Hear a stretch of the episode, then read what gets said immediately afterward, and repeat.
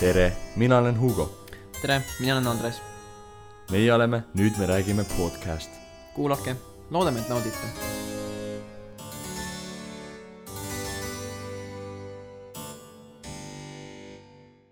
tere, kallid kuulajad. tervist. tagasi me oleme. ma ei tea, noh, eks jah, te ei pea kuulama, onju, võite kohe kinni panna. Mm -hmm. Võib-olla me oleme teid natuke alt vedanud selles mõttes, et meid nii pikalt ei olnud, aga samas ütleme siis, et riiki me kohe üldse alt ei vedanud, onju, et me pidasime selle podcast'i osas siis vähemalt äh, piirangutest vägagi eeskujulikult kinni ja ei saanud kokku. ei tea, kui noh, ei tea, võib-olla meie pärast keegi jäi ellu. pigem vist mitte. jah, ma ei tea, vaat-, eks, eks, eks noh, ikkagi tuleb olla kuulakas nii, kodanik. no okei okay.. Aga jah, siis Andresel on nüüd kaks šotti sees ja podcast'i me teeme. jah, ma tegin praegu viina lihtsalt, jõin. Mis, mis tähendab kaks šotti sees? nagu vaktsiin ei, öeldakse. mul on üks, on üks või? jaa, teises on alles, kuidas sa võitsid sa minuga olla praegu sinna? no sellepärast, et nüüd on need piirangud suht maas Okei. ja, ja kuna mul on üks. Suvel on oht, mul on üks sees, siis mul on nagu natukese parem, mu vanemad on vaktsineeritud. Ma ei tea, see on suht võrdlemisi ohutu siiski. aga räägid sa äkki paari sõnaga, kuidas sul see vaktsiini kogemus oli? Ähm, ja, jah, kas, oota, ma küsin, oota, ma korraks liigutan mikrofoni, vabandust heli pärast. päris naljakas tunne on siin istuda nüüd jälle jah, oi, oota. nii, mm. -hmm. et sina või kas sina, sina või sinu vanemad on siis nagu vaktsiini vastu no jah, mm? -hmm. no minu vanemad on ja ma, ma mõtlen, et ei, ma ei, ma ei tea, kas mul on midagi vaktsiini vastu. no ma mõtlen, et alguses oli küll nagu kahtlane vaata, et esiteks tuli Sputnik, no me oleme sellest rääkinud ka ja siis tulid kohe kõik teised ja siis oli nagu minu arust, et. et no vaata, kui, kui sa, ma ei tea nii hästi nagu selle teaduse kohta onju, et kuidas see käib, aga ma nagu mõtlen loogiliselt, et. et kui nagu seda mingi näiteks aasta aega tegelikult tehtud, vaata nagu. esiteks sa üritad seda vaktsiini saada, on ju, seda kuidagi luuda ja siis sa pead seda hakkama katsetama inimestele peal. ja siis on nagu võib-olla mingi kolm kuud on seda katsetatud tegelikult nagu inimeste peal ja siis see nagu antakse massidele, aga nagu keegi tegelikult ei tea ju, et kuidas see mingi lapse aju äh, nagu sellele arengule mõjutab, sellepärast mingi, lastele ei antagi seda. nagu tegelikult ju praegu nüüd vaata, juba ma, ma tegin natukese research'i selle asja kohta ka. et tänapäeval, kuna meie meditsiini nagu areng on nii suur olnud, mm -hmm. siis tegelikult on see, et esimene prototüüp vaktsiinist mm. on, luuakse esimese kümne päevaga pärast pandeemiat või pärast sellist ohtu. kümne päevaga juba leitakse esimese vaktsiini nii-öelda proov et mis see põhimõtteliselt nagu vähendab seda riski või ei, noh, põhimõtteliselt, põhimõtteliselt luuakse juba see vaktsiin esimese kümne päevaga okay. ja siis hakatakse katsetama. Ehk siis see aasta aega me oleme kõik katsetanud lihtsalt, see on kõik looma, siis loomade peal katsetused on ju mm., erinevad siis muutmised on ju asjad. et ja, nagu tegelikult see, et, et seda vaktsiini toodeti või otsiti nii-öelda aasta aega, et see, see tegelikult ei ole üldse tõsi mm.. mm.. vaid see ongi kõik katsetamise periood. ja, ja, et aga, aga see ja siis ma, ma ei tea, mul, mul on see tore, et ma olen nüüd natukese debatti pidanud teiste inimestega mm. -hmm. ühte, ühtede uute inimestega nii, ja siis äh, ja siis need, seal, neil on üks, üks noormees, kes on väga huvitavate maailmavaadetega ja selline hästi äh,. Hästi tugevalt arvab hästi paljudest asjadest, ma ei hakka siin midagi detailides süvenema, aga. okay.. ja siis meil oli nagu ka koroonavaktsiini nagu debatt, siis ma natukese uurisin selle jaoks. sa oled siis poolt ja tema oli vastu või? jaa, või no mõned veel inimesed olid poolt, aga tema oli põhiliselt vastu. mm.. ja siis tema nagu, no üldse ta on vandenõuteoreetik, mis oli nii naljakas, ma nagu kuulsin uusi teooriaid, mis olid nii pullid. nagu näiteks, et Bill Gates mingi üritab äh, inimesi äh, maakonna pealt nagu ähm, vähendada nagu population control praktiliselt nagu ära elimineerida. sa ei teadnud seda varem või? see on ju üldteada. ma ei tea, see, see, et, et ta, et tema tegi tegelikult need vaktsiinid ja et seal on nagu see, et see peatab viljakust. Mm. aga no,, aa ja siis, aga siis okei okay., igastahes point selles, et tema nagu tõi selle pointi, et me ei tea ju selle pikaajalisi nagu. no seda ma ütlesin ka, seda oligi minu point ka. nojah, aga, aga me me ei teagi, me ühegi vaktsiiniga ei ole teadnud. See ongi lihtsalt, see ei on no jaa, aga nüüd see nagu mingi puugivaktsiin on juba mitukümmend aastat olnud, et nüüd me põhimõtteliselt teame, et see on suht chill. no täpselt, et, et tegelikult suurem asi, noh, sellistel asjadel neil ei ole. noh, suurem osa ajast neil ei ole mingit suurem, pikemat mingi järelmõju, see on, see on nagu. see on natuke luulu, sellepärast et noh. kas, kas sa valiksid selle, et sa ootad kuuskümmend aastat, et näha, mida see inimese terve elu jooksul teeb, on ju. Mhm. inimese, kuigi me oleme loomade peal katsetanud, kellel meil geneetika on praktiliselt üheksakümmend üheksa protsenti sama, on ju. ja, ja, et sa, aga see peab olema inimene. et siis inimesed kuuskümmend aastat ootavad seda vaktsiini, selle ajaga inimesed lihtsalt julmalt surevad nagu kärbsed, on ju, ja lõpuks jääbki mingi väikene osa alles, siis nemad saavad selle vaktsiini. või siis teete ususammu ja usute. ei no ongi, sa pead nagu kindlaks. tegema, et see vaktsiin on parem kui see haiguse läbipõdemine, on ju. no täpselt. noh, koroona, koroona, ma ütlen, noh, see koroonaga vedas, on ju, et see on nagu suht ohutu. et selles mõttes, jah, ta on eluliselt ohutu, aga, aga temaga ongi see, et kui sa seda läbi põed, siis väga suur võimalus on näiteks on ju äh, see meeled, mingid maitsemeeled. ja, need saavad kannatada, jah. ja et näiteks mi- minu ühel klassiväel Mihklil vist ikka veel ei ole nagu lõhna Mm. veel tagasi tulnud, et mm -hmm. ja tal oli see mingi pool aastat, ei mitte päris nii palju, aga tal oli ammu aega tagasi Jah..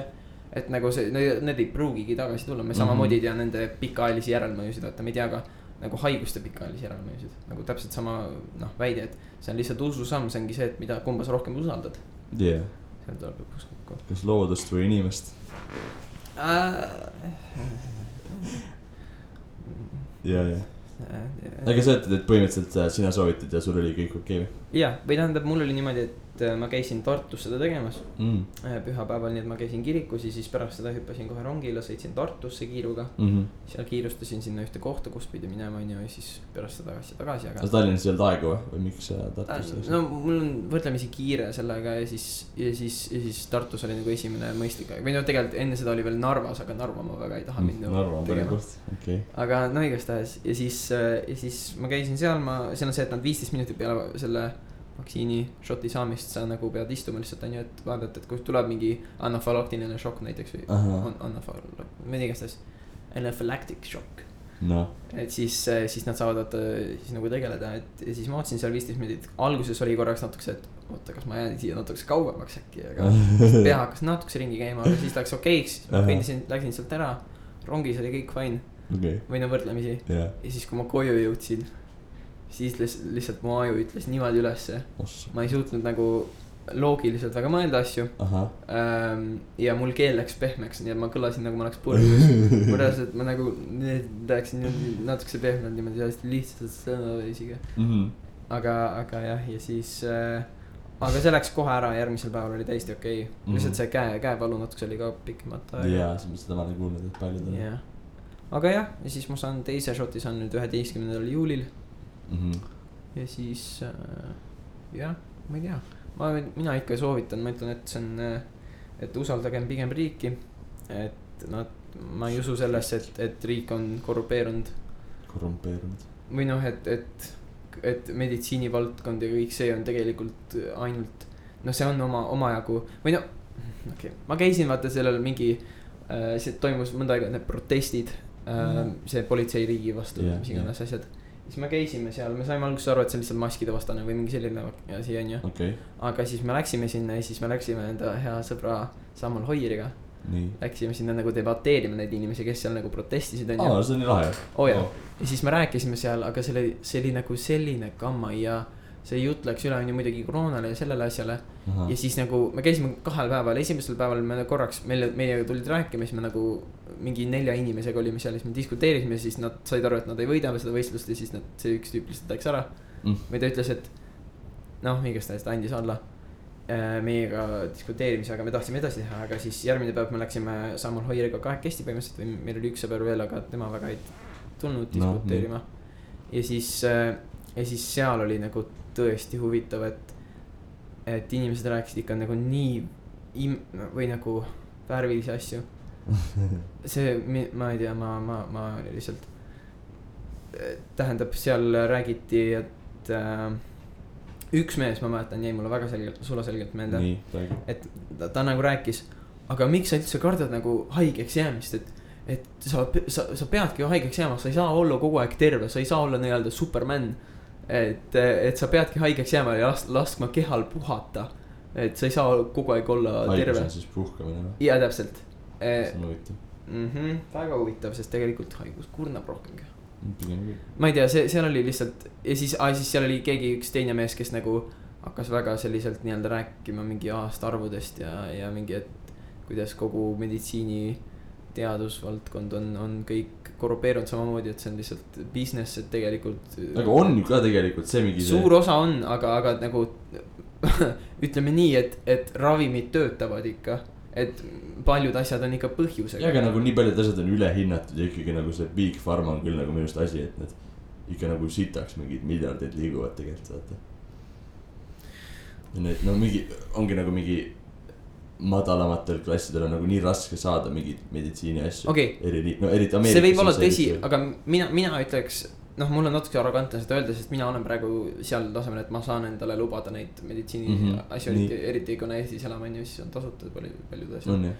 aga, või noh, tervishoid on tasuta mm. -hmm. aga point on selles, et, et see ei ole ainult või nagu okei okay,, seal on, see maksab palju, nad võib-olla noh, ongi, panevad liiga kõrged hinnad.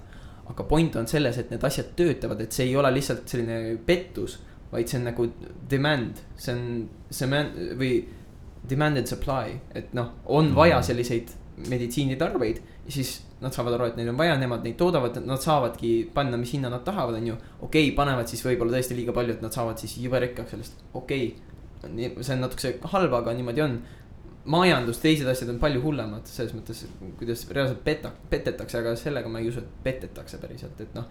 meditsiini asjad töötavad, need antisepti asjad töötavad, mis iganes, lahased töötavad, kõik noh, laased jah töötavad. või mis iganes, on ju, et noh te, tegelikult meditsiini nagu valdkond ei ole nagu pettus. see on, see on, see on ei nagu valdkond aus. muidugi aga ma ütlen, et ikkagi ma kuidagi viimasel ajal ka tundnud, et ikka raha ajab nagu inimesele hulluks ja. ja et ma arvan, et päris palju on selliseid inimesi, kes on nagu noh, ongi, et sa tegelikult ei näe, kui inimene on raha hull, vaata. et ta Mm. võib nagu käituda täitsa normaalselt, aga, aga ta tegelikult on nagu reaalselt hull, vaata. raha armastab. nagu selline, no võim ja raha on ju, et see nagu reaalselt ikkagi ajab sind hulluks. mm. -hmm. ja, ja ma arvan, et ikkagi sellised paljud nagu tippinimesed kahjuks on nagu tegelikult ikka suht segi selles mõttes.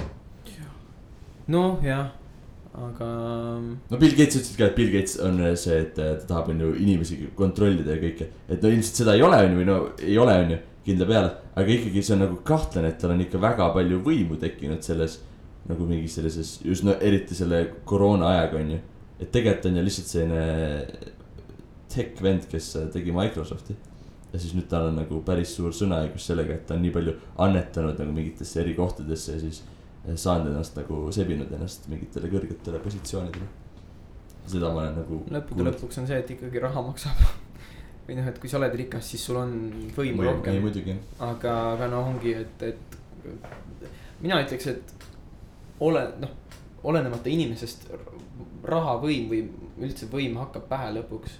mingi, mingi hetk hakkab igal inimesel, et ei ole Aga- nagu seda ühte inimest, kes suudaks olla täiesti puhas ja truu, pole vahet, kui palju raha tal on, et ikka mingist hetkest nagu tuleb see, ma ütleks ei. ma, no ei, ei noh, jah. mingis, vähemalt mingis raha hulgas. mõjutab, aga ikkagi on olnud mingeid ilusaid inimesi nagu näiteks Marcus Aurelius, kes oli nagu hea keiser päriselt ja kes, kellel oli ju palju võimu, onju, aga kes nagu. see on ka de- debateeritav, et kas ta oli hea keiser ja nii, aga nagu noh, selles mõttes sellesama loogikaga ma ütlekski, et.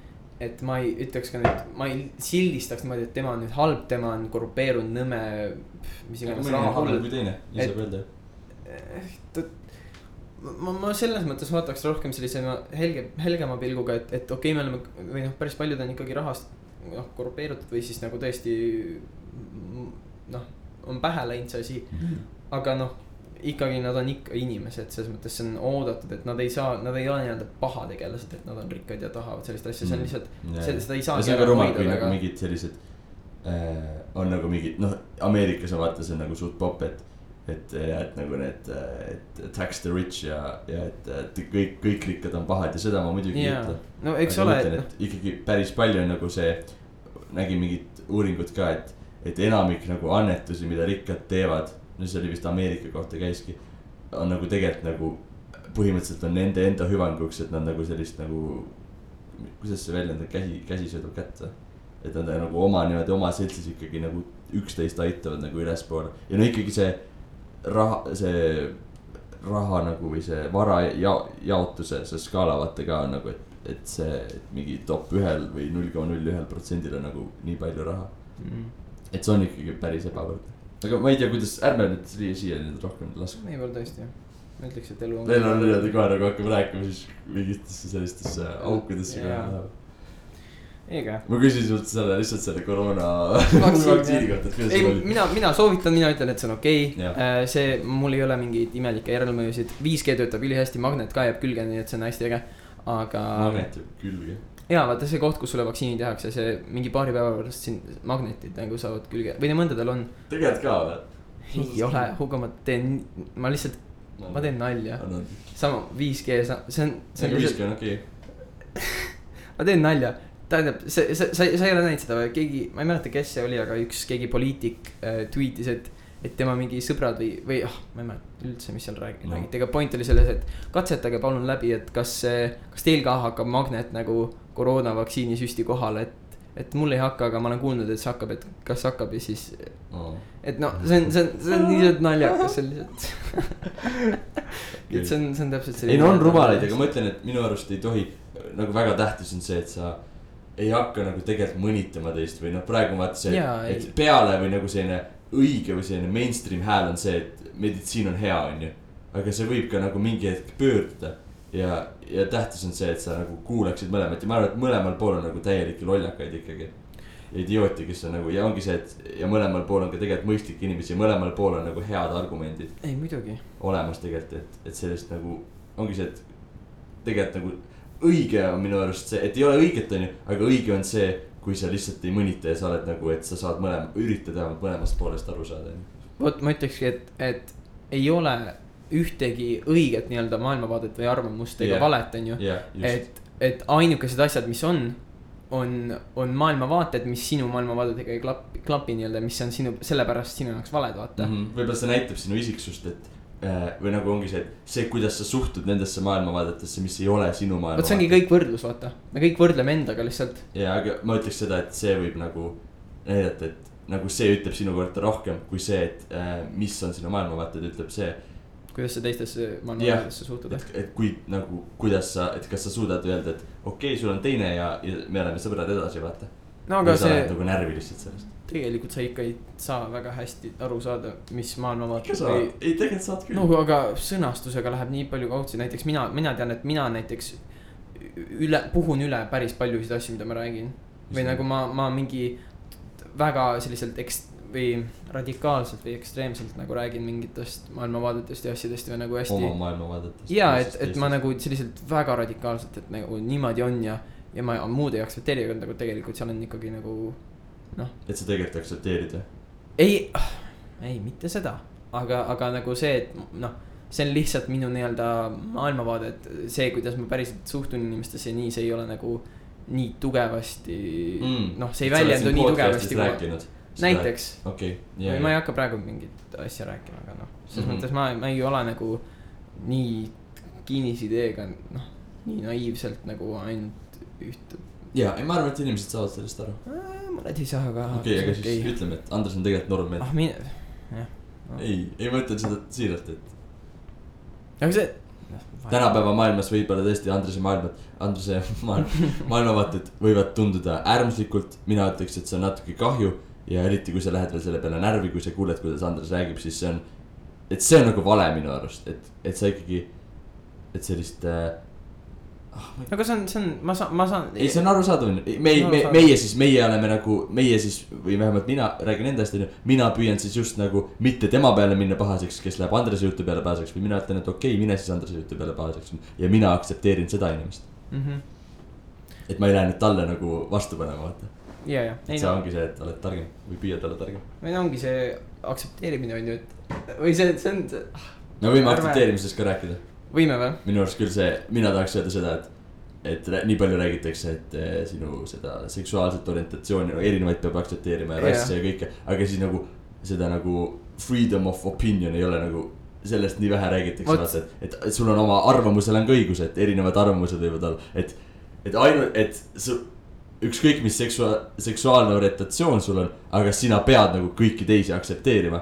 Ja siis näiteks, kui sul on midagi selle vastu, vaata, siis see on nagu probleem, aga tegelikult. kui sa seda aus, siis sa, siis see on ka okei okay,, et teisel on teine arvamus, on ju. või et teine vihkab sind, sa võid ka sama, seda sa pead, või noh, ma, ütleks sellepärast, et mina ei ole, mina ei äh, ole kõike aktsepteeriv, mina, mina ei suhtu sellesse, et kõiki peabki aktsepteerima, see ei ole minu arust nagu okay., õige ma, pigem ütleksin, et Või nagu- peaks, okei okay.. siin on meil siis lahke arvamus. tähendab, kõik nagu lollusi ei pea, onju. Või no aktsepteerima ses mõttes, et sa pead nendega ikkagi hakkama saama, on ju, et, et sa pead äh, aktsepteerima enda jaoks, et nad on olemas, et see on lihtsalt nii ja see on okei okay, mm., et sa niimoodi mõtled. aga sa ei pea seda aktsepteerima, et sa ei pea seda julgustama nii-öelda Jah. selles mõttes, et sa ei pea kõike julgustama, mina ei julgusta paljusid asju, on ju mm. -hmm. mis on väga tänapäevased, on ju, liberaalseid asju, ma, ma üldse ei Mhm. julgusta. ma pean neid väga valeks, aga ma aktsepteerin neid, ma ütlen, et noh, no see tundub. oleme samal. maakeral, ma ei, ma ei hakka teid mingi ära tapma, ma ei tee Super. massgenotsiidi. noh, siis on hästi. no täpselt, et aga, aga vot täpselt, täpselt, mida sa räägid, et täielik aktsepteerimine tulebki alles siis, kui sa aktsepteerid seda, mis sinu, sinu mõ- mõtteviisi vihkab. et nagu see, see on kõik üks, osa lihtsalt sellest, onju. jah, et et võib-olla kõik, liiga palju pannakse rõhku sellele just, et mingi, et sa ei vihka neegreid, onju. jaa ja. see on no, muidugi tore oleks ju, kui sa ei vihkaks neegreid. Hugo ütles endsõna, Hugo ütles endsõna. ma isegi ei mäleta selle peale. ei, see on okei okay,, see on, mina ütlen. tegelikult mulle keegi rääkis, et ikka ei ole neeger okei okay öelda. aga noh, ei tea, no mina ütlen neeger ja te võite mind kahekümne aasta pärast äh, cancel ida siis. ja mind on juba cancel itud, nii et.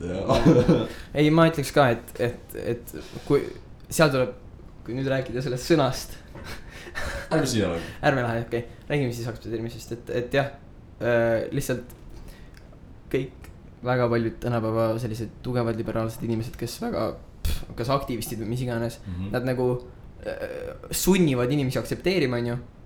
aga see juba näitab seda, et nad ei aktsepteeri seda, et nad on juba vastu. ja, et nad Et ei aktsepteeri- nad ei aktsepteeri seda, et nad ei aktsepteeri. ja täpselt, et kui sa aktsepteeriks ise juba kõike, onju, kui sa oleks täiesti aktsepteeriv ja kõiki suruks armastav nagu, siis, siis sa oleks. täiesti erapooletu.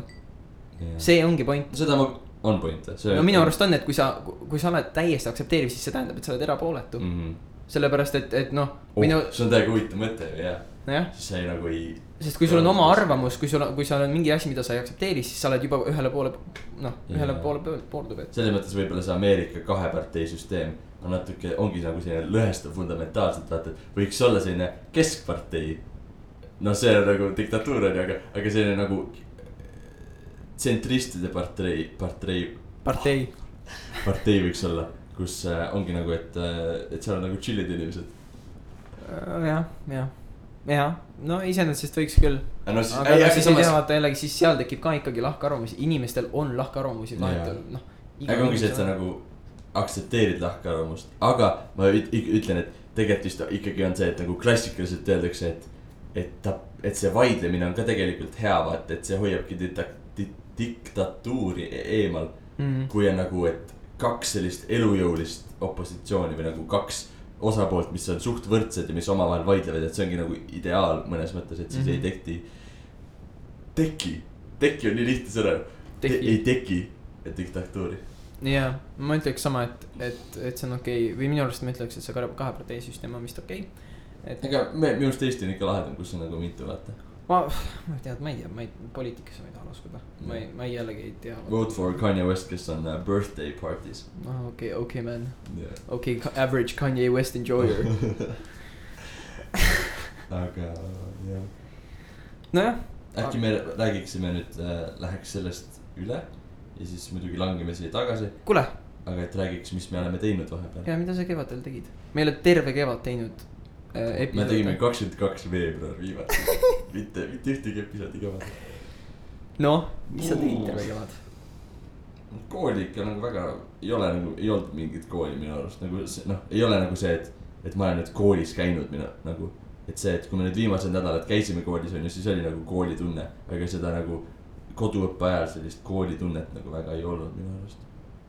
või see on selline nagu kui sa käid koolis vaata, siis sa mäletad, et iga hommik sa ärkasid üles, sa läksid kooli, sa olid seal koolimajas. siis kuidagi see jääb minu arust selgemalt meelde, siis need nagu läbikäimised eri inimestega kuidagi jäävad paremini meelde, aga see, kui ma mõ- mõtlen nüüd tagasi selle aja peale, et mis ma nüüd siin kodu, kodu selle koduõppe ajal tegin. siis ma nagu väga ei tea. noh, ma ma olin oma palju oma tüdrukuga onju. ja siis on siin vaikus nüüd. ja noh, oligi, et õppimine, mingeid hobisid ju väga ei olnud onju. Päris külm, see mai oli ka nagu erakordselt külm. Rikkus täiega ära mingeid asju. talv ikka nagu tegi neid surnud kassipõrkeid ikka päris palju. see on see, räägime siis lahti, et äh, Mm. Igor Kaasik, meie eesti keele õpetaja, noh, eks me võime, võisime seda mujalt ka kuulda, aga tema lihtsalt rääkis meile mingeid äh, aktsiaturu termineid ja siis äh, surnud kassipõrge on see, vist, et kui aktsia on juba nagu tegelikult või vist, et nagu. põhimõtteliselt pankrotis, kõik on nagu täiesti all nagu natuke veel niimoodi tõuseb. aga kui sa vaatad. graafikut, see ongi nagu see, et, et äh, nimi tuleb sellest, et kui su- nagu kass kukub kuskilt surnuks nagu Ülevalt. kõrgusest onju. -hmm. noh, mingi hetk ta ikka niimoodi, hetk et ta ikka sureb ära. noh, et siis, et siis ta nagu natukese põrkab, see on nagu see mingi, kas nali või päriselt või mis iganes. aga siis, et kui sa vaatad nagu graafikut on ju, et, et kui sul on niimoodi sikasaga üles-alla, üles-alla. ja siis korraga läheb alla nagu ja siis jääb see nii-öelda pidepunkt nagu täiesti põhjas on ju. jah, et sa ei saa nagu enam madalamale minna ja ülesse ka enam ei lähe. Mhm. et siis mingi hetk tekib nii-öelda see üks jõnksatus ülesse kiiresti Mhm. ja siis, ja siis nagu lõpeb täiesti ära, siis nagu kogu asi noh, see ei olnud nagu päris, sest ikkagi nüüd on su- su- soe on ju. nojah, põhimõtteliselt jah, et korraks oli ka soe vist mingi mai alguses. no täpselt, et, et siis oligi, et läks hästi soojaks, aga Jaa. siis jälle tuli lumi maha mingi kaks-kolm korda, siis ma mõtlesin, et see on, see on, see on nagu see talve surudult kassi hüpe või Jaa. põrge, aga, aga Okei. siis seda tuli veel ja veel ja siis ma olin Jaa. nagu pekki, noh, -hmm. läks, läks mööda. aga jah, ei, ja nüüd on tead see nädalavahetus, ma ei tea, millal te kuulete seda onju, aga nüüd nädalavahetus juunis tuleb see mingi kolmkümmend kaks kraadi kolmkümmend viis, kolmkümmend kuni kolmkümmend viis. ossa kurat jah. ma tean mingi. kolme inimest, kes nagu täiesti armastavad seda, minu suurem õde kaasa arvatud, ta on nagu lõpuks ometi läheb soojaks, ma mõtlen pekki. sest mul on nagu, kas kuulajad teavad minu toa kohta või? no me ütleme, et see on väike ja küle ja halb. ja mul on, mul on väga-väga väike tuba, mul on kaks korda kolm meetrit tuba, kus ei ole akent, millel on kaldkatus ja siis ainuke viis, kuidas ma õhku seal tuulutan, kuna mulle meeldib ikka ust kinni hoida enda toal. puurid seina siis meil on, meil on augud seinas, Augud, kus okei. ja üks, üks on nagu minu voodi alutsis põhimõtteliselt -hmm. Või noh, siis pead siis, sest ma magan sealpool, et õhku saada. ja, jah. ja siis teine on nagu ukse kõrval ja siis sealt ukse kõrval käib üks äh, föön, mis põhimõtteliselt tõmbab õhku välja. aga siis nüüd, kuna nüüd läheb soojaks, siis mu isa pani nagu kondens, kondeka pani mulle eraldi. et siis äh, Mm. ta puhub nagu nüüd külma õhku mulle tuppa. aga, aga nagu kui seda mul ei oleks, siis ma ei, ma ei saaks enda toas hakkama reaalselt Mm. mm., sest see oleks. me oleme katuse all ka, nii et katus läheb ülikuumaks on ju. ja, ja, ja, ja, ja. aga tead, mis on idee või? Mul on idee, noh, ma ei tea, kui teostatav see, aga ma olen nagu mõelnud, et mul on ju neid, mul on hammok, mõtled, et see on korralik hammok, mul on isegi kaks tükki võin teid kutsuda kaasa. ja siis mul on neid äh, nööre ka onju, siis mõtled, et ega läheks mingi nagu õhtul niimoodi, et väga palju inimesi ei ole onju. enam, et ma ei tek-, ärata liialt palju tähelepanu, siis ma läheks nagu hammokiga kuskile puu otsa parki. ja siis ma mõtlesin, et ma magaks seal nagu ühe ja siis ma hommikul pakiks asjad kokku ja siis läheks jälle koju tagasi. see tundub nii lahe idee minu arust. Pargis vist ei ole nagu kõige ma targem. loodan, et keegi mind öösel kiusama ei tule, mingi pudeliga ei hakka viskama. ei, minu arust on see, et pargis ei tohi ööbida. ei tohi ööbida või? minu arust oli küll. on see siis nii probleem? mõned pargid pannakse nagu ikkagi väravatega kinni ka, ma ei tea, Kadriorus. no ja, ei, ega mul on. see on see, et sul võimalus on, et mingid turvamehed või politsei kutsutakse ja siis nad Mhm. lihtsalt ajavad sind sealt ära, aga kui sa lähed lihtsalt suval. Lähed merepuiesteele, seal on mingid puud, paned sinna ülesse, ripud seal. jaa, mind ei saa politsei kätte vaata, paned ja ja täpselt, saan Delfisse. ega mina arvan, et ma teen seda kuskile, ma leian mingi koha, kus ei ole nagu, ei Mm. torka silma vaata liialt ja, ja Jaa. kus on hea. Musumäel. Tammsaare pargis, oh see on. ei, aga ma palju inimesi kogu aeg. ma olen hammokiga maganud ükskord eelmine suvi ühes laagris. laagris või? ja, aga nagu, sest, sest majas ei olnud väga palju ruumi ja siis Mhm. ma olin tiimis ja siis mulle anti see, aga, jah, aga ma ei, ma, see oli kõige halvem öö minu elus. ei tegelikult ei olnud, see oli jällegi, vaat ei- praegu ma tegin üle, onju. Mhm. aga ei, see oli, see oli väga halb, ma sain neli tundi magada, seal oli liiga valge, liiga külm, see kuju on halb äh,. ei ole ergonoomiline. ei, aga põhimõtteliselt ma olen nagu maganud hammokis küll, et seda ma tean, kuidas see on ja mulle täitsa meeldib magada. no vot, oleneb inimesest vist jaa, ja see sõltub täiega palju sellest, et kui pikk see puude vahe on, vaata, kui sirgelt see on nagu, see mõjutab täiega palju. nojah, see nii-öelda, kui, kui, kui pingest on. jah, kui pingest on. oleneb hammukist ka, kes. sest kui sul ei ole nagu, kui sul ei ole koormarihmaga näiteks tõmmatud, siis sa ei saagi väga pingest seda panna. ei saa jah. nojah, aga ma siis ütlesin, oota, ma võtan siis kokku. aga jah, et äh, sellest distantsõppest väga palju enam ei mäleta. mingeid äh, toredaid hetki oli muidugi. oli ka, ei vist väga stressirikas ei olnud, nagu vahepeal olid mingid vene keele dialoogid, mis tulid nagu väga järsku ja, ja üllatavalt ja siis neid pidi tuupima ja see oli keeruline, aga.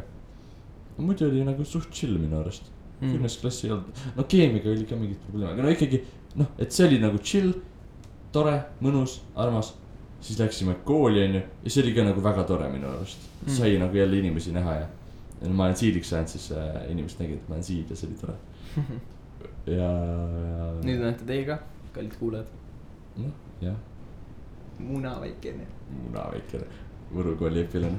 jah, ei, aga, aga oled sa mingeid huvitavaid raamatuid lugenud vahepeal? mm,. kahjuks, no ma nüüd loen mingit äh, Briti äh, politsei mootorratturite õpikut, et äh, olla parem äh, mootor, nagu see on noh, et see on politseidele mõeldud onju, aga mm. -hmm. põhimõtteliselt see nagu head soovitused on saadud kõigile. aga see on nagu... mootorratta seda oskust arendada veel. jaa, et ma üritan olla nagu, ma käisin just mingil moto, moto, moto survival selline kursus ka, kus sa nagu õpid äh, ellu jääma moto, motika peal. Hmm. no see on ikka nagu mingi. no oleks mul see raamat käepärast, siis ma ütleksin, et mingi palju see on, aga see on ikka nagu väga palju suurem tõenäosus on tegelikult nagu.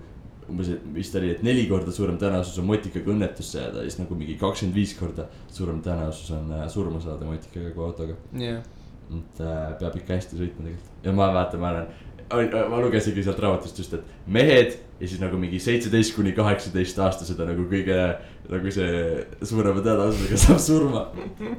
ja siis ma tõesti pean nagu pingutama, et, et ellu jääda. jah, kalli suuga palun ära sure. pigem jah jah, no see ongi see, et neil ei lasta kastkered lihtsalt ümber. mm. -hmm, just ja siis jah, nüüd on, nüüd on suvi on ju, ma kuidagi võib-olla räägiks ka sellest, jah, räägime kindlasti sellest suveefektist või, et nagu kuidas suvi mõjutab sind ja kuidas see talv nagu, kuidas see aastatsükkel mm, Mhm. -hmm. kui sa oled tähele pannud, sest ma olen nagu see aasta täiega hoolega jälginud, et kuidas nagu see eri hooajad mind, minu olemist nagu mõjutavad. Mhm. Ma kiiresti räägin midagi, ma login oma arvutisse sisse. räägi, mina räägin jah, jah, sina räägi nüüd palun meile oma kevadest. okei okay..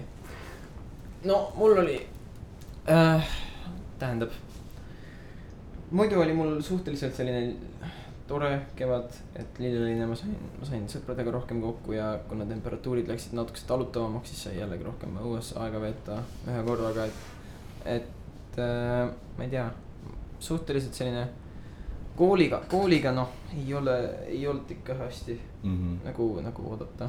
kas mul oli motivatsiooni oli vähe? jaa, jah, jah, ma või no ma ei tea, mis, ma ei taha isegi seda võib-olla lahata praegu mm. -hmm. aga mul oli niimoodi, et aasta lõpuks või nagu nüüd nädal aega enne kooli lõ- lõppu põhimõtteliselt jah. äh, oli mul nii palju tegemata töid, et, et. ja ma nägin, sa olid, me olime koolis koos ja siis sa istusid nagu minuga lauda ja siis sul oli selline A4 prinditud, mis oli nagu täis sul niimoodi tegemata töid, siis ma mõtlesin, issakene, ma ei tea, kuidas sa sellega hakkama saad. jaa, no vot, mul oli nagu reaalselt, ma ei oleks lõpetanud äh, seda klassi. klassi või no ütleme nii, et ma praegu siiski ei ole, sellepärast et mul on keemia valik, okei okay., kas ma räägin sellest valikkursuse asjast ka no? sa ütled, et meil, sul oli valikkursus. okei okay,, no igastahes ma, ma praegu jäin nagu põhimõtteliselt suvetööle keem-, tavalises keemias ja valikaines, mis minu jaoks oli elukeemia äh,. aga üleüldiselt need ase-, A4 paberid, selle ma tegin suhteliselt suurem osa asjad kõik ära ja, see, on nagu sain. mingi mitu mata kontrolltööd ja stuff'i. no Mata, Mata on Mata tehtud, jäi? Mataks, ma võib-olla teen seda järgmine aasta, selles mõttes see ei olnud nii nagu, ma ei pidanud seda tegema, et Mm. lõpetada klassi Okei. okay. Mataga, selles mõttes oli nagu mul oli alampiir nii-öelda olemas, aga aga teiste asjadega mul ei olnud ja siis need ma tegin ära kõik. sain, sain hinded kätte ja siis ähm, noh, okei okay,, see elukeemia asi on nii loll. esimene nagu, kas oli periood või esimene kursus põhimõtteliselt, mis meil oli, meil oli valikaine on ju, iga inimene sai valida mingi asja. ja siis, siis oli niimoodi, et seal oli hästi palju erinevaid valikuid, keraamika ja üks, ük, oli üks nendest, mingid teised asjad ka. ja siis me vaatasime, et aa, elukeemia, mis on meie äh, or, nagu üleüldise keemiaõpetajaga. Mhm. et äkki, me mõtlesime, et aa, see on arvatavasti siis nagu selline, et tema lihtsalt räägib meile, kuidas elus nagu keemia töötab ja see on lihtsalt Mhm. niimoodi loengu, loengu pidamine, me yeah. kuulame nii. ülitore, lähme sinna, mõtlesime mm -hmm. klassivennaga. me läksime sinna ja ei, see oli nagu tavaline keemiatund ehk siis üliintensiivne kirjutamine, slaididelt maha tegemine, arvutamine. veel hullem tegelikult. see oli veel hullem ja, ja siis, ja siis nagu kodutöid jäeti ka selles ja see mingeid filme pidite vaatama kogu aeg. see, ei, see oli, see oli, see oli eria, erialaaine. aa, okei, ja, ja. loodusteaduste ajalugu, mm.. aga, aga jah, ja siis, ja siis see, ja siis põhimõtteliselt iga nagu töö eest andis mingi hinde. ja, ja mul oli niimoodi, et ma tegin neid töid küll, ma paar kodutöid ei teinud ka, aga, aga point selles, et ma tegin need kõik tööd ära, aga siis yeah. ma viisin need koju, sest ta ei küsinud nagu tunni lõpus ja siis ma viisin need koju ja siis ma Mm. jätsin nad koju ja siis ma, ma kaotasin need ära, ma ei teadnud, kus need on mm. -hmm. ja et selle ma sain kahe. aga inimesed, kes ja see ja selle kahe tõttu ma, ma pean jääma nüüd suvetööle põhimõtteliselt. Mhm. aga teised inimesed lähevad keraamikasse, võtavad savi kätte, teevad njä-njä-njä-njä-plats-plats-plats ja saavad viie selle eest. Ja ei jää suvetööle, mina pean rügama, ma nii, ma, ma tegin neid töid, ma kirjutasin, ma üritasin teha seda, onju, ma sain hakkama, omajagu sain hakkama. ma sain kahe, jäin suvetööle sellepärast. No teised käisid keraamikas, tegid njä-njä-njä ja, ja samamoodi üks teine on see äh, riigikaitse onju, riigikaitse sa oled kogu aeg tunnid ära lihtsalt. sellele jäid kogu aeg tunnid ära, tundides nad lihtsalt põhimõtteliselt võisid magada, vahet ei olnud, sa võid kuulata kodutööd, põhiks põhimõtteliselt jäetud. ja, ja mitte mingit nagu, mitte midagi ei ole seal, nii palju tunde jäid ära ja ikka elukeemia niimoodi rügama tööd teha, onju, ja siis need tüübid lihtsalt, aa meil jäi tund ära täna. ja nad saavad viie, nad ei tee mitte ühtegi tööd. siis õpidki distsipliini, see ei ole ka nii hull. aga see on nii, ma sain, ma jäin, ma jäin suvetööle sellest, see on nii ebaaus. nii nõme, aga noh, ma saan selle vist ka nüüd suve lõpus saan, tegi, toimub selline asi nagu see oli väga keemialaager. ilus ränts sul. mees, see oli nii, see on nii. aga kas see teema sind nagu huvitab või kas see on kuidagi elulisem kui tavaline keemia või? või kas see point on vähemalt see või? jaa, jaa, ei no selles mõttes me ikkagi rääkisime mingitest asjadest, näiteks ma sain teada, onju, et, et margariini tehakse seda, et niimoodi, et, No et, et põhimõtteliselt tavaline toiduõli on ju, et seda hüdrogeenitakse ehk siis lisatakse vesinikku Yeah. ja selle tõttu selle struktuur nagu muutub, alguses ta on vist selline nagu sirge süsinikahel. aga siis äh, vesiniku lisamisel, ei, ei, ta on alguses nagu selline katkendlik, on ju. aga siis äh, Vesiniku vesiniku lisamisel ta nagu ühendab ära, nii et ta muutub sirgeks Mm. ja selle tõttu tal tekivad vist paremad nagu ühendused ja sellepärast ta on selline, muutub selliseks massiks. ja siis see on Mm. meie margariin, ehk siis see on põhimõtteliselt õli koos vesinik või õli vesinikuga. mis, mille pärast ongi väga nagu, see põhimõtteliselt lihtsalt õli. aga, aga. See ei ole nagu hea, ju. või on nagu selline naturaalne. või on ju päris nagu piimast tehtud. ja, ja või on, või on hea kraam, margariin on lihtsalt rõve. ja see on giid tead või? gii on ju veel mingi no see on lihtsalt või, mis on, no see on lihtsalt, see on lihtsalt keedetud või. see sealt on nagu see piimavalgud on sealt ära kas võetud või põletatud või nad on kuidagi. see on nagu see, et tavalises võis on nagu see piimavalk, mis teeb selle nagu kol- või valgeks või selliseks yeah. häguseks on ju. mõnusaks. aga kui sa nagu sulatad üles või mm. -hmm. siis ta muutub selliseks läbipaistvaks on ju, see on Need see. valgused kaovad ise ära või? ei, ma ei, ma täpselt ei tea, mis nendega juhtub, ma tean seda, et kui vaata võid pruunistatakse on ju, või kui Jah. sa kõrve, kõrvetad või põhja jah. siis miks ta läheb pruuniks, on see, et need piimavalgud kõrbevad ära või mm. Mm. põlevad ära mm. -hmm. ja siis tal mõnikord on vaata sellised mustad tükid või pruunid tükikesed, need ongi need piima, piimavalgu nagu klombid mm., okei, jah. no tegelikult saab targaks küll ju. No seda ma õppisin mujal, aga seda hüdrogeenimist Jah. yeah. õppisin seal, me õppisime mingi erinevaid veetüüpe, mingi, et on raske vesi ja. üliraske. vesinik ei ole. vesi, vesi, nagu Vesi. tavaline vesi, vesi. et on raske vesi, mis ongi selline nagu paksem, millega, mille pärast juues sa võid ära nagu surra, Mhm. mis on mingi mitmete kilomeetrite sügavusel ookeani põhjas põhimõtteliselt see on cool. jah, aga ei noh, ongi, et midagi natukese õppisin, aga mitte midagi päriselt eriliselt, et mm. Mm. aga ma sain ikka nagu halva hinde ja Mm. nii. Et noh, ma ei tea, elukeemia, dislike. dislike, see oli nagu nõme hinnete poolest, ja, ja. muidu kevad läks äh, okei okay.. mul, mul oli vahepeal sünnipäev äh, aprillis, ma käisin sõpradega, ah oli jah? jaa, ma käisin sõpradega äh, Männikul metsas, tegime grilli ja sõime ja tegime lahedaid asju ja siis, siis äh, sünnipäev läks võrdlemisi edukalt. Mul tekkis nüüd üks uus hobi, ma räägin siis sellest ka kiiresti no ära. räägi. et äh, sünnipäevarahadega ma ostsin, kuna mu ühel sõbral on või sõbra Nii. isal on ja siis ma olin nagu täiesti vaimustuses sellest, ma nagu armastasin, hakkasin seda Nii. kohe armastama. siis ma tahtsin ka endale ja ma ostsin enda sünnipäevarahadega, mis ma sain, ostsin endale vinüülplaadimängija ja nii, nii et, nii et nüüd mul on vinüülplaadi mängija, nüüd ma olen mõnda aega sellega, ma kvaliteetne või? jaa, piisavalt, okei, et ta maksiski mingi sada, sada kakskümmend viis eurot või midagi sellist. okei, kasutad. no vähe, aga ta on nagu selles mõttes vintage, ta on Jaa. nagu vana Philips. et Mm. siis ähm, põhimõtteliselt ma alguses ostsin vinüülplaadi mängija alguses ainult. aga see on see, et tegelikult sul on vaja väga mitmeid komponente, et tegelikult mängida saaks, sul on vaja kahte võimendit põhimõtteliselt ja siis kõlareid on ju. sest see signaal, mis sealt tuleb, on lihtsalt nii, nii nõrk. Mm. et siis oli, et alguses ma sain ühe ma sain, alguses sain vinylplaadi, mängis, ma läksin koju, siis meil olid ko-. okei okay,, ma ei hakka teooriasse tegelikult laskuma, see on nii mõttetu. aga lihtsalt räägi sellest kogemusest, kuidas see on, mis plaadid sul on? mul on, ma sain enda vanaisa käest, ma sain kastitäie vinülplaate Oh. oh. nagu, sest tema ka kogus neid siis, kui see oli populaarne, siis tal oli ra- raha, et neid osta ja siis ta ostis neid nagu korralikult. Mm. ja siis sealt ma sain nagu väga palju väga häid plaate. mul on mingi, mul on ABBA nagu best hits plaadid, kus mul on kõik nagu ABBA head laulud peal. Yeah. mul on Elton Johni päris palju, mul on Elvis Presley't päris palju. ma ostsin endale Ray Charles, ei Ray Charles on ka see, kes tegi. Hit the Road Jack, see on mul plaadi Jaa, peal onju. ma ostsin endale Scott Joplini äh, plaadi, kes on noh, see on Scott Joplin on see, kes tegi need uh, The Entertaineri ja The Maple Leaf Rag'i, mis on põhimõtteliselt sellised klaverivalad ja kõik tegelikult tunnevad, see üks on see. Ma ei saa niimoodi minna, aga. see on mul vinüülplaadi peal. ja siis, ja, ja siis mul on mingid, mul on mingid Poola džäss, mingi selline eksperimentaalseid asju, mis on hästi lõbus.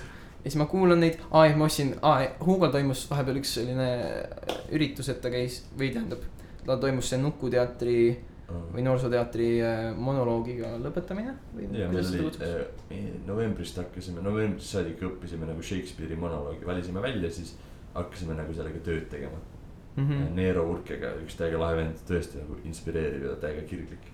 ja siis äh,.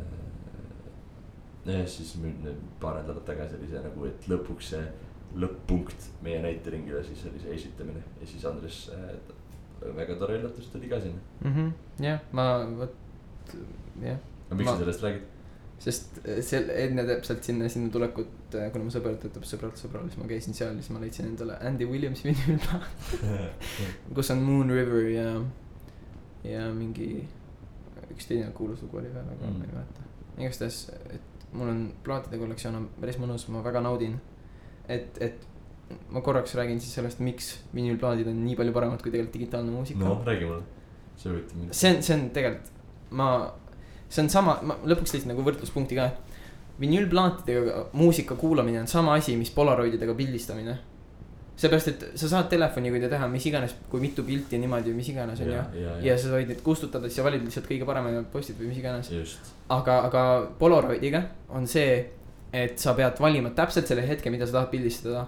Ja siis sa pildistad selle hetke ja siis see on väärtuslikum ja sama asi on vinüülplaatidega, et sa võid digitaalselt kuulata muusikat Spotify'st minna, on ju, kuulata mis iganes muusikat sa lased läbi, on ju meeldiv on küll, on ju, Jaa. okei. aga vinüül ja siis sa lihtsalt oled selle, elad selle ära ja niimoodi on ja niimoodi sa elad. no sa väärtustad seda. aga vinüülplaatidega sa väärtustad, sa pead väga valima esiteks, mida sa tahad kuulata, sul on Ahah. nagu teatud aeg, millal sa saad kuulata, on ju. sa pead yeah.. valima täpselt, mis plaadi on ju, siis sa pead valima, mis poole sellest plaadist, siis sa pead valima, mis loo. Ja siis, ja siis, ja siis sa täpselt nagu. ja siis on see et ka, et kui sa ostad endale plaadi või saad kuidagi mingi plaadi, siis kui sa saad selle mingi huvitava, noh, huvitavast kohast näiteks yeah. või, või kellegi inimese see käest, annab emotsioon on nagu palju rohkem seotud. ja täpselt, et sul on see sentimentaalne väärtus mm. selle muusikaga, sul, see loob nagu ühenduse iga looga, iga selle plaadiga. mm. -hmm. ja sellepärast ma nagu väärtustan muusikat kõvasti rohkem, et kui ma kuulan vinüülplaate, siis see läheb mulle nii palju rohkem korda, nii palju emotsioone tuleb rohkem ülesse. ja, ja. kui lihtsalt niisama lugude kuulamine. et, et sellepärast on nagu nii palju, noh, ma olen hakanud sellepärast nautima muusikat kõvasti rohkem. mm.. ja sa samamoodi sa tutvud artistidega rohkem, onju, sest sa kuuled mingit ägedat lugu, siis sa oled nagu. Mis plaat see on, siis sa vaatad, sa saad selle nime, sa saad selle artisti kohe nagu mm.. et aga telefonist sul võib mingi lahe muusika siis sa lihtsalt vaibid on ju, on sul taskus näiteks ja Jaa. kõrvaklappidega kuulad. ja siis, okei okay,, lahe, aga sa ei hakka telefoni välja võtma, et vaadata, kes selle tegi, on ju, niisama. mõnikord vaatad ikka. aga ja ma saan aru. mõnikord, aga, aga noh, selles mõttes vinüülplaatidega sa ikka puutud rohkem kokku. ma tulen sinu juurde, siis ma tahan ka kuulata vinüül, vinüülmuusikat. sobib, ma juba enda paari sõbraga olen teinud väikse sellise kuulamise, aga siis mul nagu nii täiustatud see. Aga kas sul nagu see setup on hea või?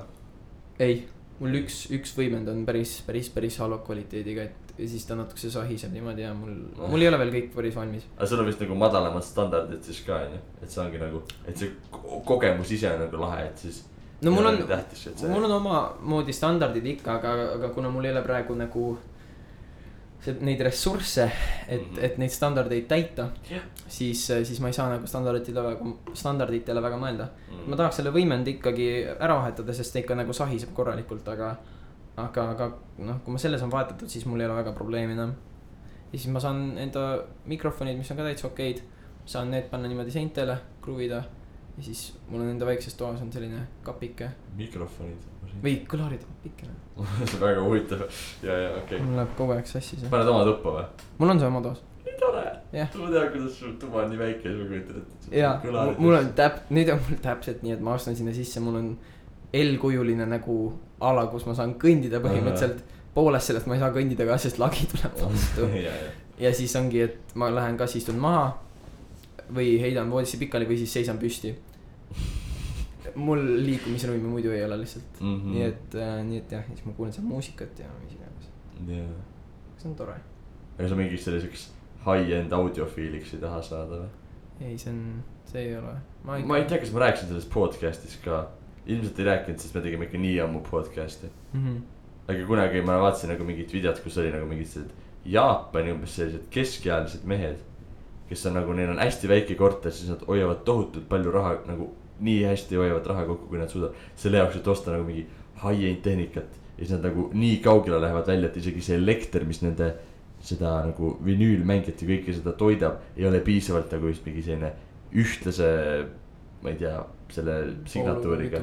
ja nii, et siis neil on no, mingi oma elektri võtavad ka ja on nagu täiesti detailideni välja, siis ongi need, et neil on mingid sellised meeter, meetrid, meetrid korda meetrid kõlarid ka ja siis neil ei ole nagu absoluutselt ruumi, vaid neil on üks diivan, kus nad kuulavad seda muusikat ja siis nad äh, nagu kogu selle nagu põhimõtteliselt elu on pühendanud sellele, et, et sellist high-end vinüülmuusikat kuulata no iseenesest see on lahe, aga ma ei tea, mina, mina audiofiiliks küll ei taha hakata Mm. mm.. see ei, See on see nagu mind nii niimoodi ei köida ka, mm. -hmm. et noh, ja muidugi nende hobi versus, see on nii tore nagu, täiega lahe, et sa nüüd ostad endale vinüülimängi, jaa, noh, see on nii tore. respekt. Iga kord, kui ma lähen kuskile mingi kirbukasse või midagi sellist, siis ma alati vaatan, kas seal on vinüülplaadid, kui on, siis ma lihtsalt läheb kakskümmend minutit selle silmimisega. mis natukese on tüütu, aga aga sa saad Apollost osta mingit tänapäeva. Ei, muidugi ma saan- ei tänapäeva muusikat on hästi palju, ma tegelikult tahan ühte, ühte, ühe, ühe plaadi osta. mul on praegu valik, kas ma ostan äh,, ei, Tyler the Creator'i Igor plaadi, mis on tegelikult noh, meh. või siis ma ostan endale ühe, ühe vana oldschool äh, räppari Nas plaadi. mil, mis album ma ei, ma ei ole päris kindel, mis seal olid, seal oli mitu tükki, aga mm.? et ma võib-olla ostan pigem Nasi. aga siis on see, et, et cool. noh, need uued maksavad ikka väga-väga palju on või? ja ala, alates kahekümne viiest kuni saja euroni. Millest see see hinnavahe sõltub ka, kas seal on mingi kvaliteedi erinevus ka või? artistist ja, ja mingitest kvaliteetidest, mingitest albumi nagu spetsiifikatest, ma, ma ei tea, see ajab mind natuke sassi, aga. okay., aga näiteks see sõber, kellelt ma sain selle idee üldse vinüülplaate hakata Ahah. kuulama nii. nii. tema ostis just Kanye uuesti plaadi wow.. ta ostis selle My Dark Twisted Fantasy või mis, mis selle albumi. ja siis äh, ma lähen ka mingi hetk tema juurde teeme kuulamissessiooni. oh, ma tulen ka. mina tulen ka. jaa, aga jah, ma, ma tahaks, aga lihtsalt ongi raha. kui sul ühe plaadi peale läheb keskmiselt siis sul ei kolmkümmend pea ju eurot. Kanye't olema. kui tal on Kanye olemas, siis sul ei pea Kanye't olema. me ei hakka vahetama plaate ei no jaa, aga lihtsalt, et tal on olemas, sa tead, et Kanye on nagu majas, nii-öelda. sa võid teise albumi osta. ja ei, no Kanye ei ole mind, mind nii väga ei huvita ka Kanye, mind huvitavad teised artistid pigem, et aga, ja aga tegelikult mul ka see nagu huvi hakkab Kanye vastu vaikselt, ma arvan, vähenema. huh, või mingi hetk, mingi hetk kuskil aprillis ma nagu tulin selle peale, et. et ma kuidagi mõtlesin, et, et milline ma nüüd olen ja kus ma tahan jõuda, onju. ja siis ma kuidagi tundsin, et see räpp nagu ei vii mind üldse edasi. või ma mõtlesin, et ma hakkan nüüd räppi vähem kuulama või see nagu, alati ma nagu kuulan lugu ja kuulan lugu ja see message on nagu nii sarnane alati, et alati on lihtsalt mingi naised ja raha ja selline kuidagi sellist, sellist mõttetust on sealt nagu kuulda läbi ja selline tühi mm. -hmm. nagu on see. siis ma mõtlesin, et võiks nagu mingit sellist väärtuslikumat äh, muusikat proovida kuulata rohkem ja siis noh, nüüd ma ikka tegelikult omajagu kuulan räppi. ja ikkagi noh, kuidagi minu arust eestlastel on nagu see räpp on nii keskne või hästi, hästi paljud eestlased kuulavad räppi. aga, aga siis ma olen nüüd nagu teadlikult üritanud sellest veits eemaldada. vot mul on just nüüd tulnud äh, natukese räpi selline aeg. et Nüüd mina olen tulnud. hakanud kuulama just old school räppi Mm, see on täiega lahe. ja mulle, mulle väga, noh, mulle meeldib ikkagi ja. Aga aga vot ongi, ma üritan mitte keskenduda sellele, sellele täpselt sellele message'ile, message'ile mm. -hmm. või sellele, mida nad seal päriselt räägivad yeah., mina, mina üldiselt kuulan muusikat heli pärast Jah, nagu sõna nagu just täpselt sõnade nii-öelda selle sujuvuse pärast ja, ja meloodia pärast mm. -hmm. mitte nagu mõtte pärast jaa, mul on ka see, et mul ei, ei jää nagu üldse laulusõnad nagu loomulikult meelde, siis ma tegelikult ei kuule seda sõnu ja siis ma nagu mingi kakskümmend korda võin olla lugu kuulanud, siis ma nagu äkki hakkan kuulama neid sõnu, mõtlen hmm.. ja siis ma nagu mõnikord meeldib, on ju see message, mõnikord ei meeldi. jah, aga lihtsalt ongi see, et ma tegelikult väga ei kuule, see on nagu tegelikult nagu selline huvitav positsioon, kust kuulata muusikat on ju, sest ikkagi enamik kuulab äh, sõnu. selles mõttes on äh, noh, see on sama olukord põhimõtteliselt on siis, kui sa kuulad on ju keelt, mida sa ei oska rääkida. on see, et sa ei tea seda message'it on ju tegelikult. ja, aga siis ongi, et sa rohkem suudad seda äh,, seda muusik, nagu seda musikaalsust ise kuulata. ja sa ja ikkagi sa tunned seda rütmi on ju, mis nendel sõnadel on ja sa saad nendest riimidest aru, et sa tajud seda, sul ei jää nagu mingi osa nagu kätte saamata, on ju, Mhm. muusikaliselt, aga just ongi see, et, et sa saad nagu sa ei keskendu nagu. puhtamalt keskendud sellele muusikale ja sul ei teki nagu mingit äh, äh, sellist eelarvamust just selle mõtte pärast. ütleme mõte, mitte message. Ma kuulasin, ma kuulasin ühte podcast'i, nii, üks teine minu tuttavad, kes ah,, nemad avaldasid enda podcast'i või tegid enda esimese episoodi päev peale meie podcast'i tegemist mis, mis nüüd? äh,. toores podcast, need on äh, kaks, kaks kristlast okay. Äh,, minu head tut- või noh, mitte head tuttavad, aga minu tuttavad. kas nad tegid kevadel mõne episoodi või? ja, ja, ja nad teevad ja, no nad teevad korralikult, aga nad on, nad on hästi, nad ongi kristlusele, kristlusele põhi-, põhinevad. okei, et, et siis nad räägivad erinevatest kristlikest teemadest või et kuidas suhtudes mingitesse asjadesse. üks episood, mille ma läbi kuulasin, ma väga ei kuula neid, aga mõndasi kuulan. ja siis üks, mida ma kuulasin, oli, oli just äh, äh, Kanye West äh,, Justin Bieber ja üleüldiselt tänapäevane muusika või mingi selline asi. ja siis nad rääkisid seal sellest, on ju. Nad, rääkisid just sellest spetsiifiliselt, et Kanye nagu see kristlus, et kui ta teeb. see on väga keeruline Kanye Kristus nagu. Nad nagu defineerisid ülistusmuusika ja, ja et kas, kas see on nagu ülistusmuusika ja kas seda tema kristlasena võib või? kuulata. et äh, no point ongi selles, et, et äh, mina kristlasena Mhm. kuulan, kuna, kuna mina kuulan just sellise nii-öelda heli pärast või nagu mitte sõnadega selle mõtte pärast, vaid ma kuulan selle muusika ja, ja sõnade sujuvuse pärast. siis, siis ma nagu kuulan selliseid ka mitte nii sündsaid või tublisid lugusid mm. -hmm. ütleme nii, või old school rap üldiselt, seal on ka selline suht see on ikkagi. brutaalne, aga minu arust see on nagu selline autentne, vaata. No tõsi, aga, aga siiski need sõnad ja kõik see, see mingi hetk hakkab pähe, onju. Mhm. aga ma ei kuula neid sõnu, ma kuulan lihtsalt seda flow'd ja kõik seda. Jah, jah. aga kui ma kuulaksin sõnu ja just nii-öelda tähendust ja siis ma kuulaks selliseid asju mm, Mhm. -hmm. siis võiks probleem tekkida, sest siis on hästi lihtne kristluselt nii-öelda ära- eemale kalduda või noh, siis sa No, see hakkab mõjutama sinu mõttemaailma. ja see hakkab sind mõjutama, Mhm. et äh, selles mõttes olenebki, kuidas sa kuulad muusikat. et ma olen näiteks emale mingeid, mingeid lugusid ka lasknud, mida, mida nagu ma kuulan ja siis ta nagu on täiesti segaduses, et miks ma sellist lugu kuulan, et yeah. tema on nagu see, et tema kuulab ainult, ainult sõnade ja nagu selle mõtte pärast, mis nad seal räägivad. no põhimõtteliselt ainult mm. jaa, okei. et nagu kui tema kuulab midagi, siis ta kohe nagu küsitleb, et kes see artist on, kas ta on või nagu mida, millest ta räägib ja sellist asja, ta on nagu mm. analüüsija selles mõttes mm. -hmm. aga mina nagu absoluutselt, näiteks me kuulasime mingit lugu, siis ta nagu tõi mingi asja välja, siis ma mõtlesin, mida pekki, ma nagu absoluutselt ei ole kuulanud seda, ma ei ole üldse mõelnud selle peale, sest ma ei, ma lihtsalt ei kuula neid sõnu mm.. ma kuulan muusikat, meloodiat, see, kuidas sõnad nagu kokku lähevad, jah, aga, aga noh, ma ei keskendu üldse sellele mõttele, et mõnikord mõndade lugudega ma keskendun, näiteks ülistusmuusika ja nii, siis ma küll mõtlen, mis seal taga on, onju. Mhm. aga üldiselt tavamuusikaga, mida ma ise nagu enda maitse pärast kuulan, siis Mhm. Et see väga ei mõjuta mind selles mõttes inimesena ütleks, et, et kui ma kuulan räppi, siis ma olen ilge gangster. ma hakkan dissima nüüd kõiki enda sõpru ja mingi äh, bad bitches, Mhm. mis iganes onju, et, Mm. et noh, ma ei, ma ei, ei mõjuta sellest vist väga, ma loodan. aga jah, see oli minu kevad, minu kevad. no igastahes vinüülplaadimängija ostsin. millal sa said selle? Millal või? mingi samal nädalal minu sünnipäeval, mingi Mm. kakskümmend viis või midagi sellist, Mhm. kakskümmend seitse vist sain. aprill. ehk siis äh, jah, no sa oled ka seitseteist siis ju, jah, lahe. lõpuks, imelik, samas ma ei, on seitseteist kuidagi lahe aasta või? ei, aasta aega on olla veel alaealine. aga see on tore ju samas?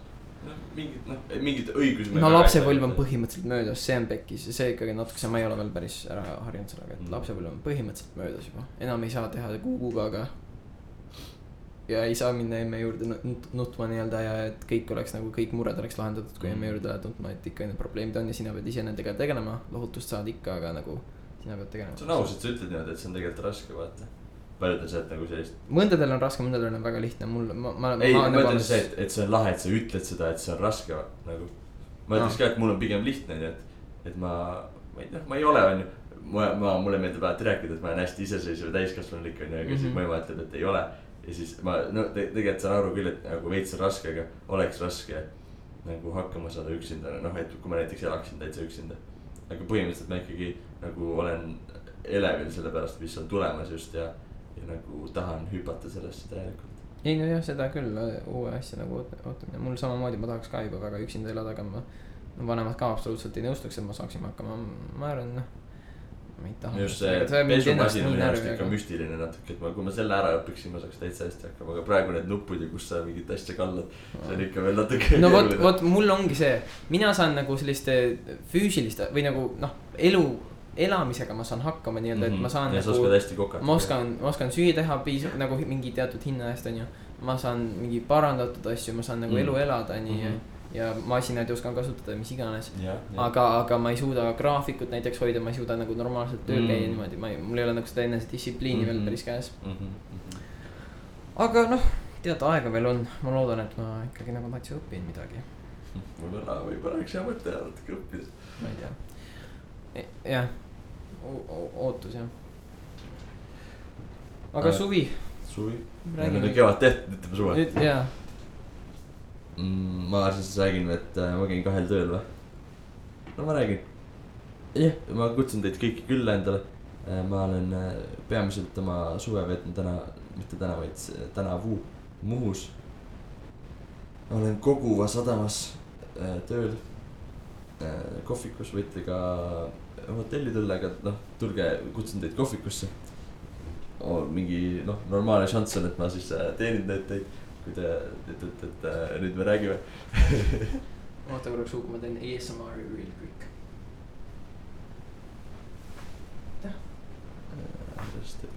okei, igastahes võid jätkata. okei, ta natuke venitas ja tegi krõksu oma seljaga. ja siis äh, see on minu esimene töö, et ma olen teenindaja Koguva restos põhimõtteliselt. Ja siis teine töö on, et ma olen MTÜ Jututajas. ka ma ei tea, noh, kui tahate, siis lööge kampa.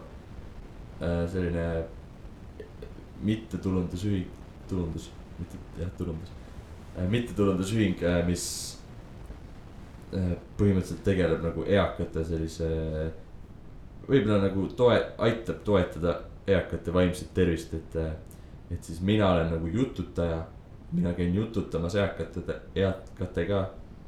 Ja see näeb siis välja, et ma lähen kas eaka koju, kes on nagu sign up inud sellesse programmi. või siis lähen nagu hooldekodusse ja siis ma olen iga nädal vist tund aega pean olema nagu mingi eakaga ja siis äh, suhtlema temaga hoolitsema natuke tema eest, noh, käima kasvõi poes temaga onju, aga no lihtsalt nagu olema seltsiks ja olema toeks. et noh, eriti sellel, noh nüüd on juba hakkab lõppema onju, kõik on vaktsineeritud, aga enne nagu ikkagi tõenäoliselt päris palju on nagu, no ma ei tea, ma ei ole veel kordagi käinud. Aga ma oletaks onju, et, et ikkagi see mentaalne tervis on omajagu viletsamaks läinud just eakatel, sest nii palju ei ole, nii pikalt ei ole nagu kedagi saanud ju näha ja see hirm oli ka tegelikult ikkagi päris suur, ma arvan, eakatel selle koroona ees. ja no eakatel on see ka täitsa põhjendatud, on ju, et tõesti nagu koroona ikka võttis neid äh, päris hoogsalt. ja jah, need on minu kaks tööd. nojah, mida sa suvelt ootad, mida sa teha tahad? no ma ma ei tea, tegelikult tore on arust tööd teha. tahaks ikka tüdrukuga ka aega veeta on ju, teha mingit, mul on motikas, et siis me saame reisida Mm. ja siis kuidagi nii-öelda selline mõnus balanss võiks äh, tekkida eraelu ja, ja, ja töö vahel. me võiks ka minna mingi jälle teha sellise selle väljasõidu asja, mis me eelmine aasta tegime selline traditsioon. no ma ei, ärme lähe Käsmusse. ei, me ei lähe see Käsmusse, podcast'i. me oleme seal käinud, aga teeme mingi. ma ei tea, vaatame, kuhu läheme, mm. -hmm. võiks midagi teha oh, teeme kuulajatega koos sellise oh,. ellujäämiskursuse. Uh, ja see nii lahe, nii lahe. ei, aga ma, ma, ärme tee nii intensiiv, intensiivselt, sest mul on nagu viimasel ajal juba natuke see. mida intensiivselt? nagu seda, et teeme mingi, oh, teeme neli päeva. teeme lihtsalt mingi rahul, teeme lihtsalt mingi, chill. poolteist päeva noh, okei, lähme hommikul lähme sinna, üks öö, järgmine päev lähme ära. ei nagu ma ei, ma ei, ma ei, mulle ei, mulle ei meeldi enam nii väga sellised pikad asjad, kus palju peab sulle tegelema, ei sest meeldi enam pikalt matkata? või nagu sellised pikad väljasõidud asjad, sellepärast et jällegi mul on see, et ma nagu kramplikult haaran kontrolli enda kätte Mm. mm. ja hakkan mingi asju ise ajama, onju. ja siis ma lihtsalt stressan ennast sellega ära ja, ja väsitan ennast sellega ära, et ma ei suuda nagu nautida selliseid asju, kui ma olen teiste inimestega. Aga mis sellega siis on, sa ütlesid, et või ma arvan, et ma võin seda rääkida, et klassireisil ka nagu see vastutus nagu tuli nagu loomulikult siis sinu kätte, siis teised tundsid, et vastutus on nagu sinu käes. Ja siis sina tundsid ka, aga samas, et sa tundsid, et tegelikult see on, oli nagu sulle pigem koormaks, et sa ei nautinud seda teiste vastutamise, teiste eest vastutamist, vaid sa pigem nagu jäid nagu ise vist, et sa ütlesid, et sa grillisid kaks tundi lihtsalt ja et see ei olnud nagu nauditav sinu jaoks, et mis sellega on sellise juhtimise, juhtimisega sul? no see oli, see oli kaks asja, tähendab, mul on nagu see, ma, ma olen seda vist varem ka juba rääkinud, et, et mulle ei meeldi, ma ei salli väga ebakompetentsust. ma olen, aga see on ju paratamatu, see nagu, me kõik, me oleme, vaata, me oleme nii noored, me oleme ikka tegelikult täielikult nolgid ja me oskame väga vähe asju tegelikult. ei, sa räägid teisest. ma räägin selles mõttes, et mina olen mingites asjades kompetentsem kui teised. ja mind häirib, kui teised inimesed on mingile rolli, rollile määratud, kus nad ei ole piisavalt kompetentsed tegelikult seda rolli tä- täitma. mm. see mind häirib. ja, ja siis ongi täpselt niimoodi, et, et noh, okei okay. meie siis- klassidünaamika on see, et mina olen klassivanem koos minu sõbra Hoieriga, samal Mhm. Hoieriga Jah. äh,. kes ja siis põhimõtteliselt nii-öelda rääkimata reegel on, on see, et, et äh, mina olen nii-öelda lõbus klassivanem, ehk siis mina tegelen sellise lõbuasjaga, onju. okei okay., ja siis äh, tema on finantsklassivanem, ehk siis tema tegeleb raha kogumisega ja okay., ja selliste asjade, asjadega. aga siis ongi, et näiteks üleüldiselt meil oli suht okei okay,, me, see meil oli ka kus te käisite, räägi. käisime Lõuna-Eestis, me käisime kuskil Võrumaa lähedal, ma ei tea. Võru õpilast nägite? ei näinud, pekki nägime tartlasi, aga noh, need olid tartlased. Mhm. Aga me käisime jah, me käisime Ahja, Ahja jõel, käisime kanuumatkal ja see oli hästi lõbus tegelikult. kõlab, et teete ööseks ka jah? ja, ja me, meil oli üleöö, mis oli hästi tore nagu Mhm. kõikidel, kõikidest klassist erinevalt. jah. ja siis äh, Ahja jões oli meil kanuumatk, me käisime ujumas, siis me läksime ühte puhkekohta, mis oli põhimõtteliselt RMK ähm,. ja vot seal, see koht, nagu seal olek oligi kõige häirivam minu jaoks. Aga ja siis põhimõtteliselt me tulime sealt järgmine päev, ööbisime seal, järgmine päev olime seal hommikul on ju ja siis läksime ära, siis läksime Rappa omadega. nojah, me läksime Raba, Rabas käisime ja käisime laukas ujumas ja ja siis pärast seda läksime jälle Tartusse, tegime peatuse lõuna seal keskuses ja läksime tagasi. aga räägi just nagu sellest, et mis Jaa. nagu see juhtimise osa, mitte, et no vot, vot siis, kui me läksimegi sinna ööbimiskohta, onju, jah.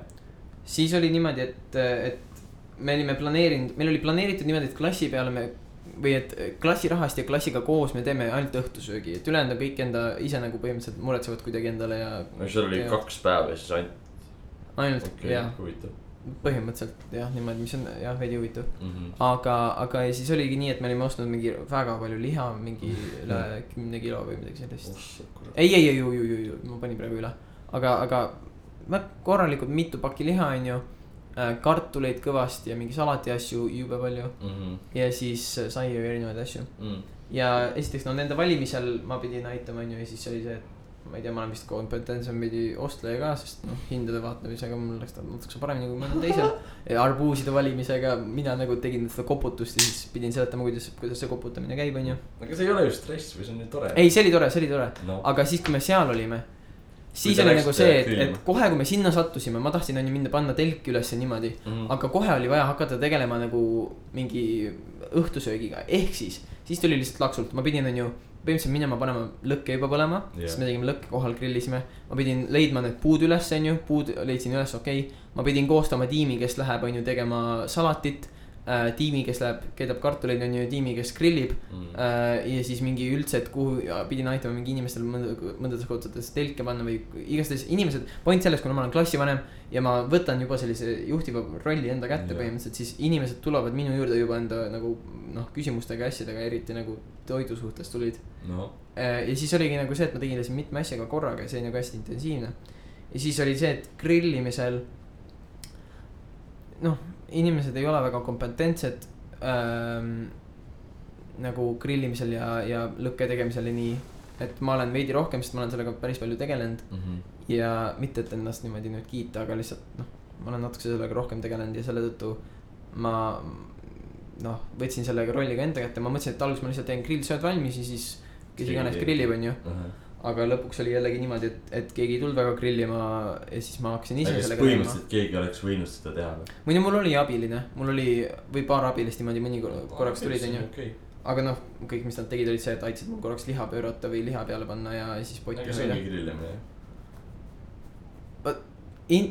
intensiivne osa on see, et kuna seal oli, esiteks, seal oli kuusepuud, onju. jah. kuusepuud on väga halvad grillimiseks inimesed Mm. väga-väga halb. esiteks, sa ei, sa, vot ebakompetentsuse üks näide on see, et kui inimene hakkab grillima leegi peal. kui inimene hakkab grillima leegi peal, see on kõige valem asi. grillida tuleb süte peal, süte peal. ehk siis, kui meil on, kui meil olid nagu puud valmis, siis me pidime nagu söödid ise tegema, onju, ise põletama need.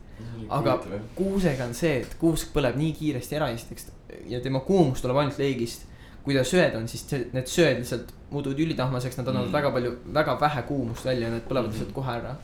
ja, ja need ei ole üldse head okei. ja, ja siis oligi, meil oli ainult kuusk onju, pid-, kogu aeg, kas sa ei saanud mingit puud, muud puud võtta või? ei, seal ei olnud muid. kuusik oli jah? ja, või no ei, no seal olid nagu valmis tehtud, aga siis ma oleks pidanud jälle mingi metsa minema puid otsima, mis oleks nagu veel rohkem aega võtnud ja nii. Mhm. et noh, oligi see, et ma pidin, tegelikult pidin samal ajal põletama veel süt-, süütesid juurde, mida ma sain alles hiljem aru, et kuidas ma oleks, kuidas see oleks nagu päriselt toiminud. aga, aga ma ei teinud seda ja siis oligi see, et ma tegin selle ühe täie, need süsisid. Ja siis ma lihtsalt tegin nende peale, aga need kustusid kogu aeg ära ja siis ma pidin alati mingi jälle susserdama seal mm.. ja see liha läks nii aeglaselt, et oligi mingi poolteist tundi järjest, ma olin pidevalt selle lõkke ääres, pöörasin lihasid, vaatasin, mis tükk on nüüd valmis võtsin selle ühe tüki ära, mis sai valmis, lõikasin pooleks, kas see on valmis või mitte. andsin ühele inimesele, siis kõik lihtsalt ootasid taldrikutega nagu lõkke aga siis ääres. see näitab ka sinu ebakompetentsust, et kui sina tegelesid selle grilliga, siis ja siis sa ei saanud nagu sellega hakkama. Või mis see siis no ma olin kõik, okei okay,, jaa, see näitab tõesti minu ebakompetentsust, aga keegi teine ei oleks kompetentsemalt selle, sellega hakkama saanud mm, Mhm. -hmm. ma ütleks. aga siis see ongi lihtsalt nagu kogu klass oli nii-öelda, et ei olnudki valmistunud selleks, et minna metsa siis tegelikult. kui ongi, et nagu, no sul oli vaata nii palju teisi rolle ka, et sa pidid teiste asjadega tegema ja siis mitte keegi nagu tegelikult ei suuda grillida. ei, et sa tead, sa oleks suutnud grillida, ei, ma suutsin, ma sain sellega hakkama, me grillisime kõik need lihad ära okay.. lihtsalt see oli ebameeldiv protsess. mm.. nagu ma, point ongi selles, ma sain ära, nagu ma sain tehtud lõpuks, ma sain kõik selle liha grillitud ja kõik läks selles mõttes hästi, et. et äh, üleküpsenud tükki ei olnud, kõik tükid, mis küpsesid, olid väga perfektsed, onju. Mhm. aga minu jaoks oli ebameeldiv, sest ma tegin seda poolteist tundi, seal oli neid kihulasi nii palju, onju. Ma sain kogu aeg hammustada, mul ikka veel asi, jalaga see- peal punnid. juhtimisega ju seotud, vaid see lihtsalt oligi, et see no see oli kurnav, ma räägin, et see kogu reis oli kurnav ja see oli kurnavatest osadest. mm.. et need kihulased seal oli ja see nagu ajas närvi. Mm -hmm. ja, ja nagu lihtsalt point selles, et ma ütleks, et kuigi. ah, ma ei taha hakata siin jälle ennast mingi, et ma olen tubli grillmeister, onju. aga kui keegi teine oleks teinud, kes ma oleks näiteks pannud sinna mingid tüdrukud meie klassi õdedest või midagi sellist, esiteks nad oleks tulnud kas mingi minu abi küsima või abi paluma.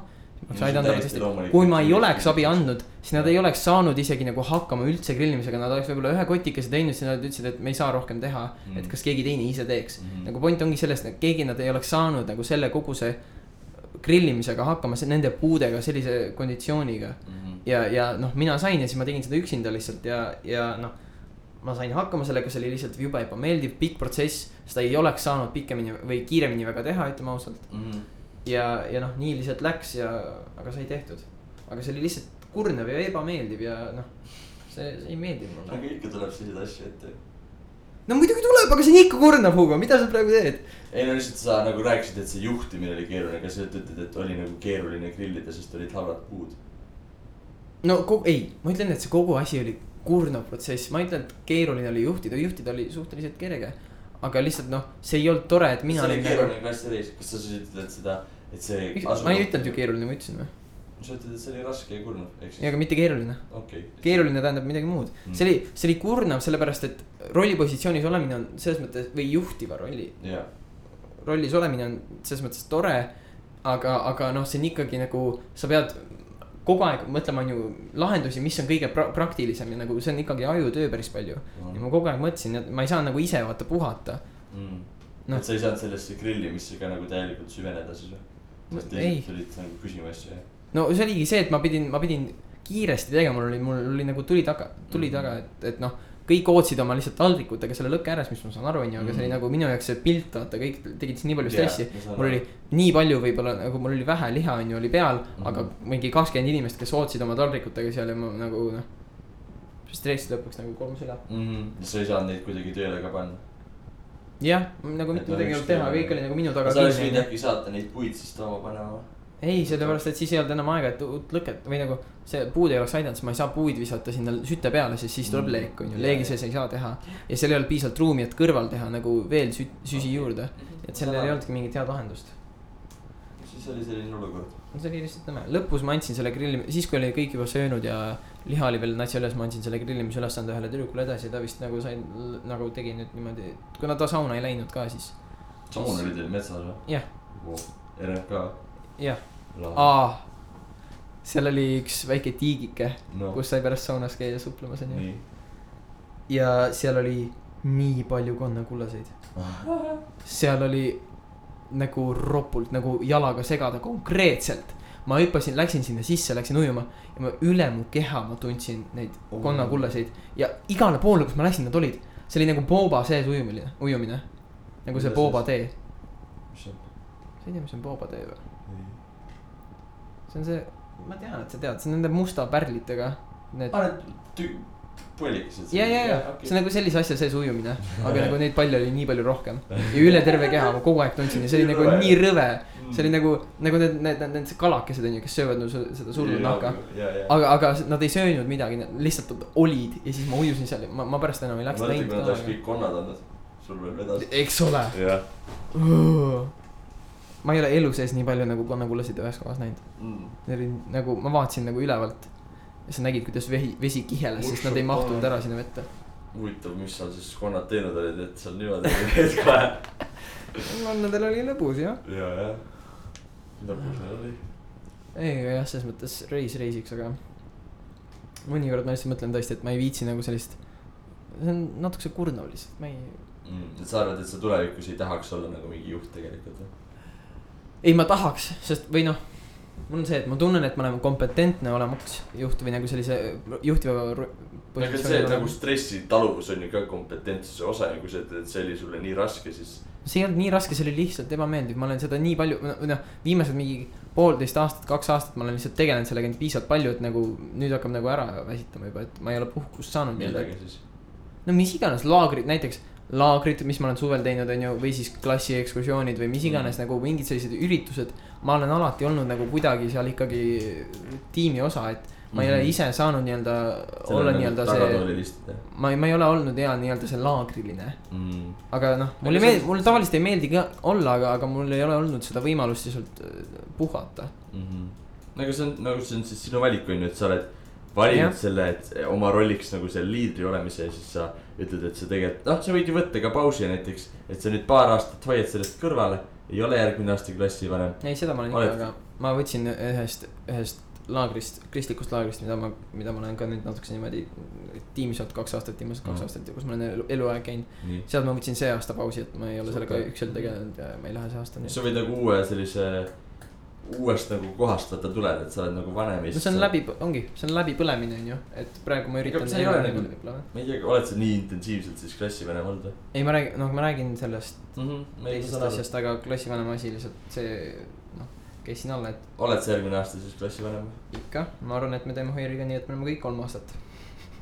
teete niimoodi jah, diktatuur. hea diktatuur, noh, mis teha. ei, ei, ega no, ma teen ikka valimised järgmine aasta, aga. no me võime seda ka teha, aga ma lihtsalt teen nii, et Mm. valimised oleks, ei, ei, ma teen nalja, ma teen nalja. ei, ma ei tea, kuidas me teeme, aga võib-olla me lihtsalt teemegi nii, et kõik kolm aastat oleme meie, sest me oleme, või noh, mina tunnen ka, et me oleme ikkagi meie klassi kõige kompetentsemad nagu. ei no kui klass ka, noh küsige klassilt onju, et kui klass tunneb ka nii, siis on hästi ja siis võib ikkagi demokraatiat ju ka praktiseerida. jah, või no mul siis on, peab vaatama, et see outcome oleks ikka õige. demokraatia on natukese keeruline, sest ikkagi. miks?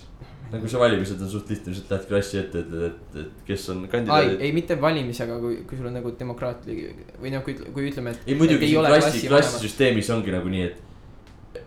et minu arust ka nagu paljudes, mingid väiksed asjad ma nagu aasta alguses noh, olen õppinud seda, et. et sul ei ole nagu mõtet mingit igat asja nagu küsida, vaata, esiteks klass ei ole kuigi aktiivne, onju. Mhm. ja lihtsalt nagu, et ja see on nagu klass on okei okay,, kui sa ise otsustad ja ma ei ole mingi diktaator onju, liialt.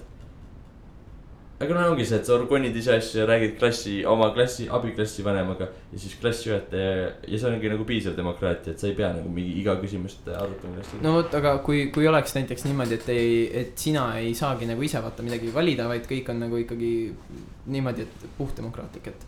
et aga lihtsalt klass ei ole ise ka sellest väga huvitatud. aga vot, vot selles leidubki see, ongi see probleem, et kui näiteks äh, öeldakse, et davai, vabandust. Et davai, tehke nüüd mingi klassiekskursioon on ju, korraldage, siis keegi ei hakka seda tegema, keegi ei võta juhtivat rolli, täpselt noh. midagi ei juhtu. klassivanema töö ju. no täpselt, aga kui näiteks klassivanemat ei ole, ainult klass peabki kõik, kõigiga ise hakkama saama.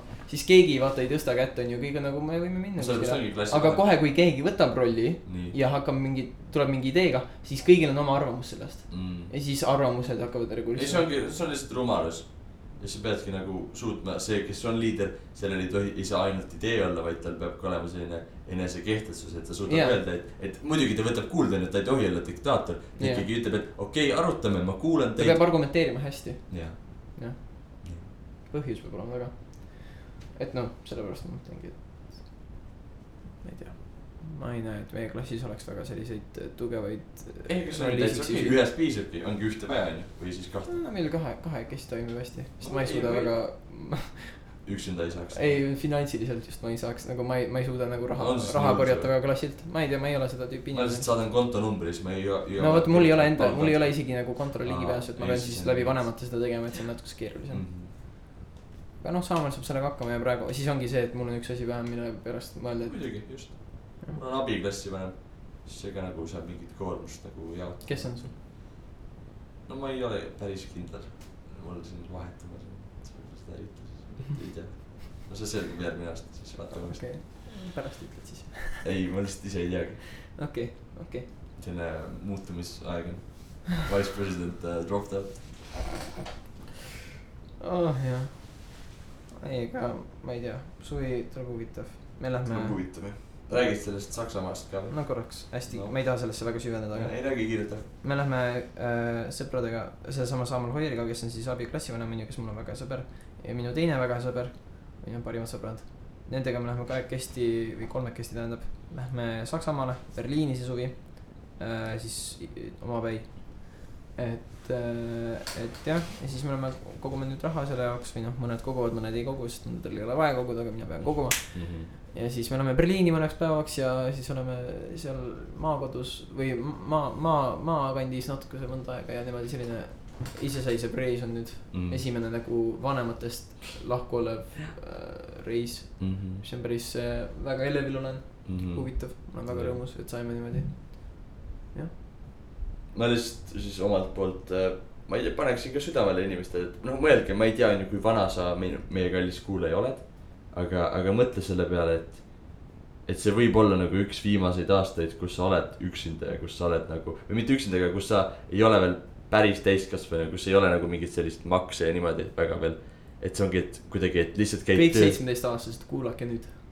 nojah, aga sa võid, noh, ma ei oska öelda, kui vana sa oled, onju. aga igastahes, et, et, et nagu ära ole liialt selles kastis, et, et sa pead näiteks tööl olema või, või vähemalt siis mine tööle, et ära, ära magama suve maha ja sa ei pea ka minema malevasse ega laagritesse, onju. et see on nagu selline suht tavaline asi, aga, aga mõtle midagi lahedat, sa võidki nagu reaalselt minna üksinda reisima, onju. või tee midagi oma sõpradega lahedat, onju, aga, aga nagu kasuta oma aega, sest noh, see suvi on ju täiega tore ja eriline Mhm.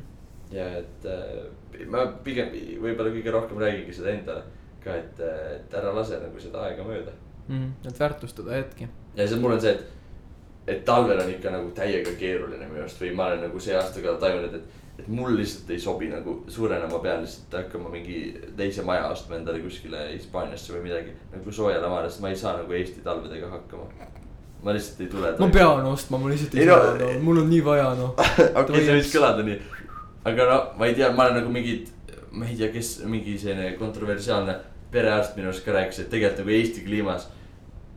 ilma mingite normaalsete toidulisanditeta, sa tegelikult kvaliteetsete toidulisanditeta, sa ei saa nagu elada, vaata, et sa nagu lihtsalt. sa ei, sa ei saa neid asju nagu täis enda.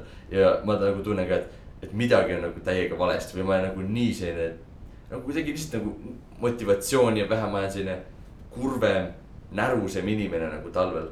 ja see nagu ma nii selgelt näen nagu seda vahet äh, suvel ja talvel. et et noh ma olin väiksena palju nagu talvel, vanematega oli selline komme, et alati nagu läksimegi talvel, olime kuskil välismaal. et võib-olla ma nagu noorest peaks olen, oleks pidanud harjutama sellega, et ma olen talvel siin, et see on nagu natuke veider minu jaoks olla, kuigi ma olen noh, juba mingi kümme talve olnud on ju siin äh, Eestis. aga ikkagi kuidagi nagu, kuidagi rõve on see Mm. või ma ei tea, ei tundu nagu on- normaalne. ma ütleks, et see on keegi. mõne, mõnele kindlasti sobib, onju. aga ma, ma nagu lihtsalt ütlen omalt poolt, et, et noh, ma ei tea, mulle see ei meeldi väga. ei, ma ütleks, et mul on sama või ma, ma arvan, et, et, et see on ikkagi päris paljudel inimestel see arvamus. et, et ei no ongi talv, talv sa ongi kurvem mingit närus aeg. D-vitamiini täis, et sa ei saagi olla nagu nii palju asju, mis peavad olema sul normis, sul on nagu mingi raud veits balansist väljas on ju, siis ongi, et raud on liiga vähe sul. sa oled unine ja siis ongi, et sa võid mõelda, et sul on mingi depressioon, siis sulle antakse nagu mingeid antidepressante, aga tegelikult sul võib olla lihtsalt see, et sa peaks oma vereproovi nagu tegema ja vaatama, et kas sul on nagu kõik need mingid essential nagu ained olemas. Mhm. mis, mis on väga paljudel ei ole olemas äh, talvel, eestlastel. ja, ja see, et sa ei saa mingi lihtsalt praegu nende riietega, mis mul toas on, ma ei saa minna õue, sest on õues külm, vaid ma pean panema ennast pommiülikonda sisse ja. see on ju lahe, sa saad layer ida oma outfit'e. Ei ole lahe, mis mõttes, ma panin, ma, ma, riietun, kui ma, kui, kui on talv, keskel niimoodi kolmteist miinuskraadi on ju No. no., mis oli meil see aasta. jah, ma lihtsalt, ma, ma käisin õues, aga ma panin ennast riidesse nagu pommidemineerija, ma olin nagu lihtsalt selline suur roheline kaisukaru. see ei olnud lahe ja siis ma, kui ma kõnnin, ma vihkan seda. vabandust, mitte ei vihka või mind väga häirivad vaata mingid spetsiifilised asjad, üks asi, mis mind veel häirib, räägi. On see hääl, mis tuleb siis, kui talvel või kilepükstega kõnnitakse, see žt, žt, žt, žt, või nagu see, miks see häirib see? see on lihtsalt nii ebameeldiv. siis mul ise tuleb seda, siis ma kõnnin nagu mingi niimoodi jalad risti, et seda häält ei tuleks. väga, väga manspreadides, kuidas ta kõnnib. ja ma kõnnin nagu niimoodi jalad hästi harki, et mul ei tekiks seda häält ja siis. vaene mees, noh. ma olen haige, noh, ma olen haige, haiglane, haige mõtteviisiga. Sick, Sicko. lõpuks tegime episoodi, see võttis aega, meil oli Andresega ka mingeid konflikte omavahel. oo jaa, oo jaa, oo väga uh.. oi vot, sa oled ikka selline siga. sina oled sigamees, tere.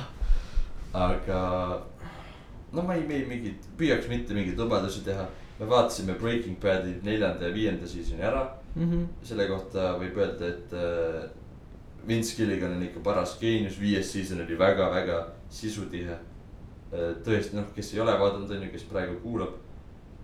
no ma ei, natuke oli, ma tundsin seda, et, et, et see oli nagu mingi kaks tuhat kolmteist tuli vist see viimane season ja kuidagi natuke on see nagu halvasti aegunud, see äh, sari. et nagu mingid sellised natuke veidrad mingid võtted, aga samas ongi, et kui sa näiteks viie aasta pärast seda vaatad, siis ma arvan, et see on jälle lahe. ja siis see tundubki nagu täiega selline. Mm. nagu veits selline retro juba. Nojah ja, ikkagi tegelikult see on ikka üks, üks nagu, mõtled üks inimkonna parimaid sarju. nagu kui sul on see tiitel, siis mõtle, mõtle, nagu kui geenius sa pead olema, et sa teed sellise asja. et see on ikkagi nagu selline tõeline meistriteos ja, ja noh, kindlasti soovitame. jah, võib-olla selle, ma ei tea, mis, see oli vist episood nimega Fly, selle sa võid skip ida. seal on lihtsalt kärbse püüdmine. jah, see oli mõttetu suht. aga, aga võib-olla see on just üks tähtsamaid episoode ja et, et just tajuda seda Breaking Bad'i vaimu nagu ja sellist olemist. mm. -hmm. ma ütleks oma poolt, et eh, mul on üks seesama kallis sõber Samuel Hoier. viie- kakskümmend viis jaa, reaalselt korda. nii palju on Jah. täna tema. Kanye West ja Samuel Hoier, nii. jaa, et Samuel Hoier eh, põhimõtteliselt on ka nagu vaadanud juba seda mingi kaks-kolm korda läbi, ta on nagu täielik fanaatik sellest mm. -hmm. ja siis tema, siis kui me nagu rääkisime või kui me vaatasime onju, siis ma nagu rääkisin onju, mis ma, kus ma olen, siis ta ütles, mees. Sa ei tea veel mitte midagi, see läheb nii palju hullemaks. Ja see on küll nagu see- tavaliselt on see, et minu arust need äh, show loojad nagu mõtlevad, ei mõtle väga kaugele ette, et, et noh, see on arusaadav ka onju, et sul tuleb mingi idee, sa lähed seda rääkima mingitele eri inimestele, hakkad seda gruppi nagu kokku ajama. sul on kontsept ainult. ja sul on kontsept ja siis ongi nagu see pilot on vaata alguses täiega tähtis ja sa ei mõtle nii palju ette, aga minu arust Vince nagu mõtles ikka nagu sitaks ette ja see oli nagu see, et et see tegelikult on nagu loogiline, kuidas see läks, ei olnud nagu mi- minu arust Game of Thrones'is see oli veits see, et, et kuidagi nagu, et, et neil, et nad tegid selle lõpuni nagu selle oma mõtte. tegid nagu realiseerisid, siis nad mõtlesid, et oot, oot, oot, aga nüüd teeme nüüd veel season'it on ju, et see on nii popp äh, sari. et mis nüüd edasi teha ja siis nad hakkasid nagu mõtlema, aga siis see lugu oli juba nagu nii-öelda tegelikult lõppenud. ja siis nüüd sealt hakata edasi tegema mingeid uusi harusid nagu looma, see oli nagu selline pingutatud, aga see. Breaking Bad just nagu nii lahedasti develop nagu täiega develop nagu nii palju need karakterid käisid läbi nii palju eri asjadest. ja see nagu kuidagi hästi orgaaniliselt see kõik ja nagu niimoodi mõnusalt ja sujuvalt kõik progresseerus Mhm. ja, ja see oli ilus. nojah, see, et Vince'i, Vince'il oli nagu reaalselt see mõte juba täiesti läbi mõeldud. ma arvan, et seda näitas ka see, et päris hästi palju on see, et see pilootsari on ju esimene sari või saade tähendab, esimene episood. esimene episood. et see on nagu paljudel saadetel, mida ma olen vaadanud, on see nagu selline kuidagi imelikum, täbaram, ei ole päris selle õige vibe'i, vibe'iga on ju. aga Vince'il või sellel Breaking Badil oli See oli täpselt parim. samasugune nagu iga teine episood, nagu ta oli juba nagu täpselt seal, kus ta pidi olema mm. -hmm. aga näiteks ma vaatasin ühte saadet, seda Brooklyn Nine-Nine, Mhm. seal alguses oli, see oli nagu väga imelik, et või nagu see esimene episood, seal oli nagu vähem dialoogi, ei olnud seda nagu meeleolu väga Mm. mm.. ruumid olid, kus nad olid, olid mingi suht vähe dekoreeritud ja vähe inimesi oli. seda ma olen kuulnud jah, sa vist isegi, sa vist ütlesid seda. ma olen võib-olla rääkinud sellest jah yeah., aga, aga noh, võrreldes, võrreldes siis järgnevate episoodidega seal, kus on nagu Mm. mm. melu ja niimoodi Mhm. noh, loovakse seda keskkonda ongi, sa teed ühe episoodi ära vaata ja siis sa näed ka nagu, mis su vead on. mm. -hmm. kui me räägime nüüd nagu filmi tegemisest päriselt on ju. Ja siis sa, sa saadki sealt õppida ka. aga meil on nüüd poolteist tunnikest jutukest, poolteist või? täiekest, jah. appi, peaaegu, tegelikult ei ole vist. aga no põhimõtteliselt on, see episood tuleb poolteist. no okei okay,, no jah. et äh, thanks nagu, täiega thanks, et äh, tune thanks. in'isid ja kuulasid lõpuni. olgu peal, vabandust, ma pidin. jah. jah, noh, ma ei tea, eks, eks me neist. mingeid lubadusi nagu tuleviku osas ei püüame mitte No. teha, onju. aga eks me ikkagi nüüd ilmselt noh, nüüd saime suvel ikkagi episoodi tehtud, onju. teeme veel neid ikka. ei, ma ei tea, ikka sügisel teeme järgmise ja mis siin ikka Ah, metsa. suvi on jälle korras, ei jah. ilmselt suvel ikkagi nüüd võtaks jälle ennast kokku rohkem. no ma ei, ma ei tea, vaata, ma olen Muhust suht palju, aga ma, ei, ma tulen ikka linna sinu ei pärast. sa muidugi ikka tuled ja mina tulen ka ega, ega muidugi. tulen Saksamaalt kohale. ei, ega. oh, long distance. oh, see. See väga ei toimiks. Loki, ma olen mõelnud sellele tegelikult ka juba päris pikalt, aga ei Mm. väga ei toimuks. aga please kutid, kirjutage meile. sest äh, tegelikult tore oleks kirju neiud veel siin vist, aga ah, neiud kui, pigem on neiud kui kutid. no okei okay,, noh, mõned neiud, kutsuvad neiusid ka kuttideks ju. jaa. No neiud või kutid, kumb, kumb iganes sa oled, kes sa kuulad. sa ennast identi-, identifitseerid. jah, saada, saada meile kirju äh, Gmailile. või siis ära saada lihtsalt naudi, ole vaikne nautija, see on ka täitsa okei okay.. no jaa, aga tore Aga oleks. parem on ikka, kui sa tagasisidet ka saada, te saad selles mõttes äh, saatke kirju, kui te tahate midagi näiteks, et me muudaksime. kui teil on mingeid ideid, keda me võiksime kutsuda näiteks külaliseks see. oleks hea, kui te soovitate meile kedagi. Vot külalise küsimus on küll üleval praegu jah, ja, ja, ja lihtsalt äh, tahate mingit spetsiifilist teemat, kirjutage sellest, vahet ei ole, võite Instagrami kuhu meil iganes. on nüüd juttu küll väga palju, mul on nii palju teemasid vahepeal, ma olen üles kirjutanud endale aa, no vot, no igastahes, aga ikkagi, ikkagi ikka andke, andke, andke endast märku, et te kuulate ka päriselt. aga ma ei tea, aitäh, et kuulasite ja, või aitäh, et kuulasid. ja. Mõned kuulavad koos, see on nii tore neid lugusid vaata kuulata. kui teil on mingi lahe situatsioon, vaata, kus te olete kuulanud, see on nagu täiega südant. Jaa. vahetab kuulda, nagu mis Seda olukorras, see on nii nagu vahvaid eri kombinatsioone ma olen kuulnud. et äh, kui te soovite, siis võite seda rääkida, ka meile kirjutada. Aga olge mõnusad, Teiegi. thanks. jah, olge mõnusad. nautige suve, väärtustage suve, väärtustage oma aega. Elage natukese rohkem hetkes kui tavaliselt. ja. talvel ei pea ette näema jah, siis ainult kui üle tee lähed, siis vaatad, et autol ja siis muidu oled oma selles peasagu tagasi. ja, igastahes nautige ilma, nautige jäätist. minge kuskile väiksele küla Simmenile jaanipäeval ja ärge olge Pühajärve jaanitulel. Davai, me lihtsalt ei suuda enam lahti lasta, paneme kinni, tšau. tšau.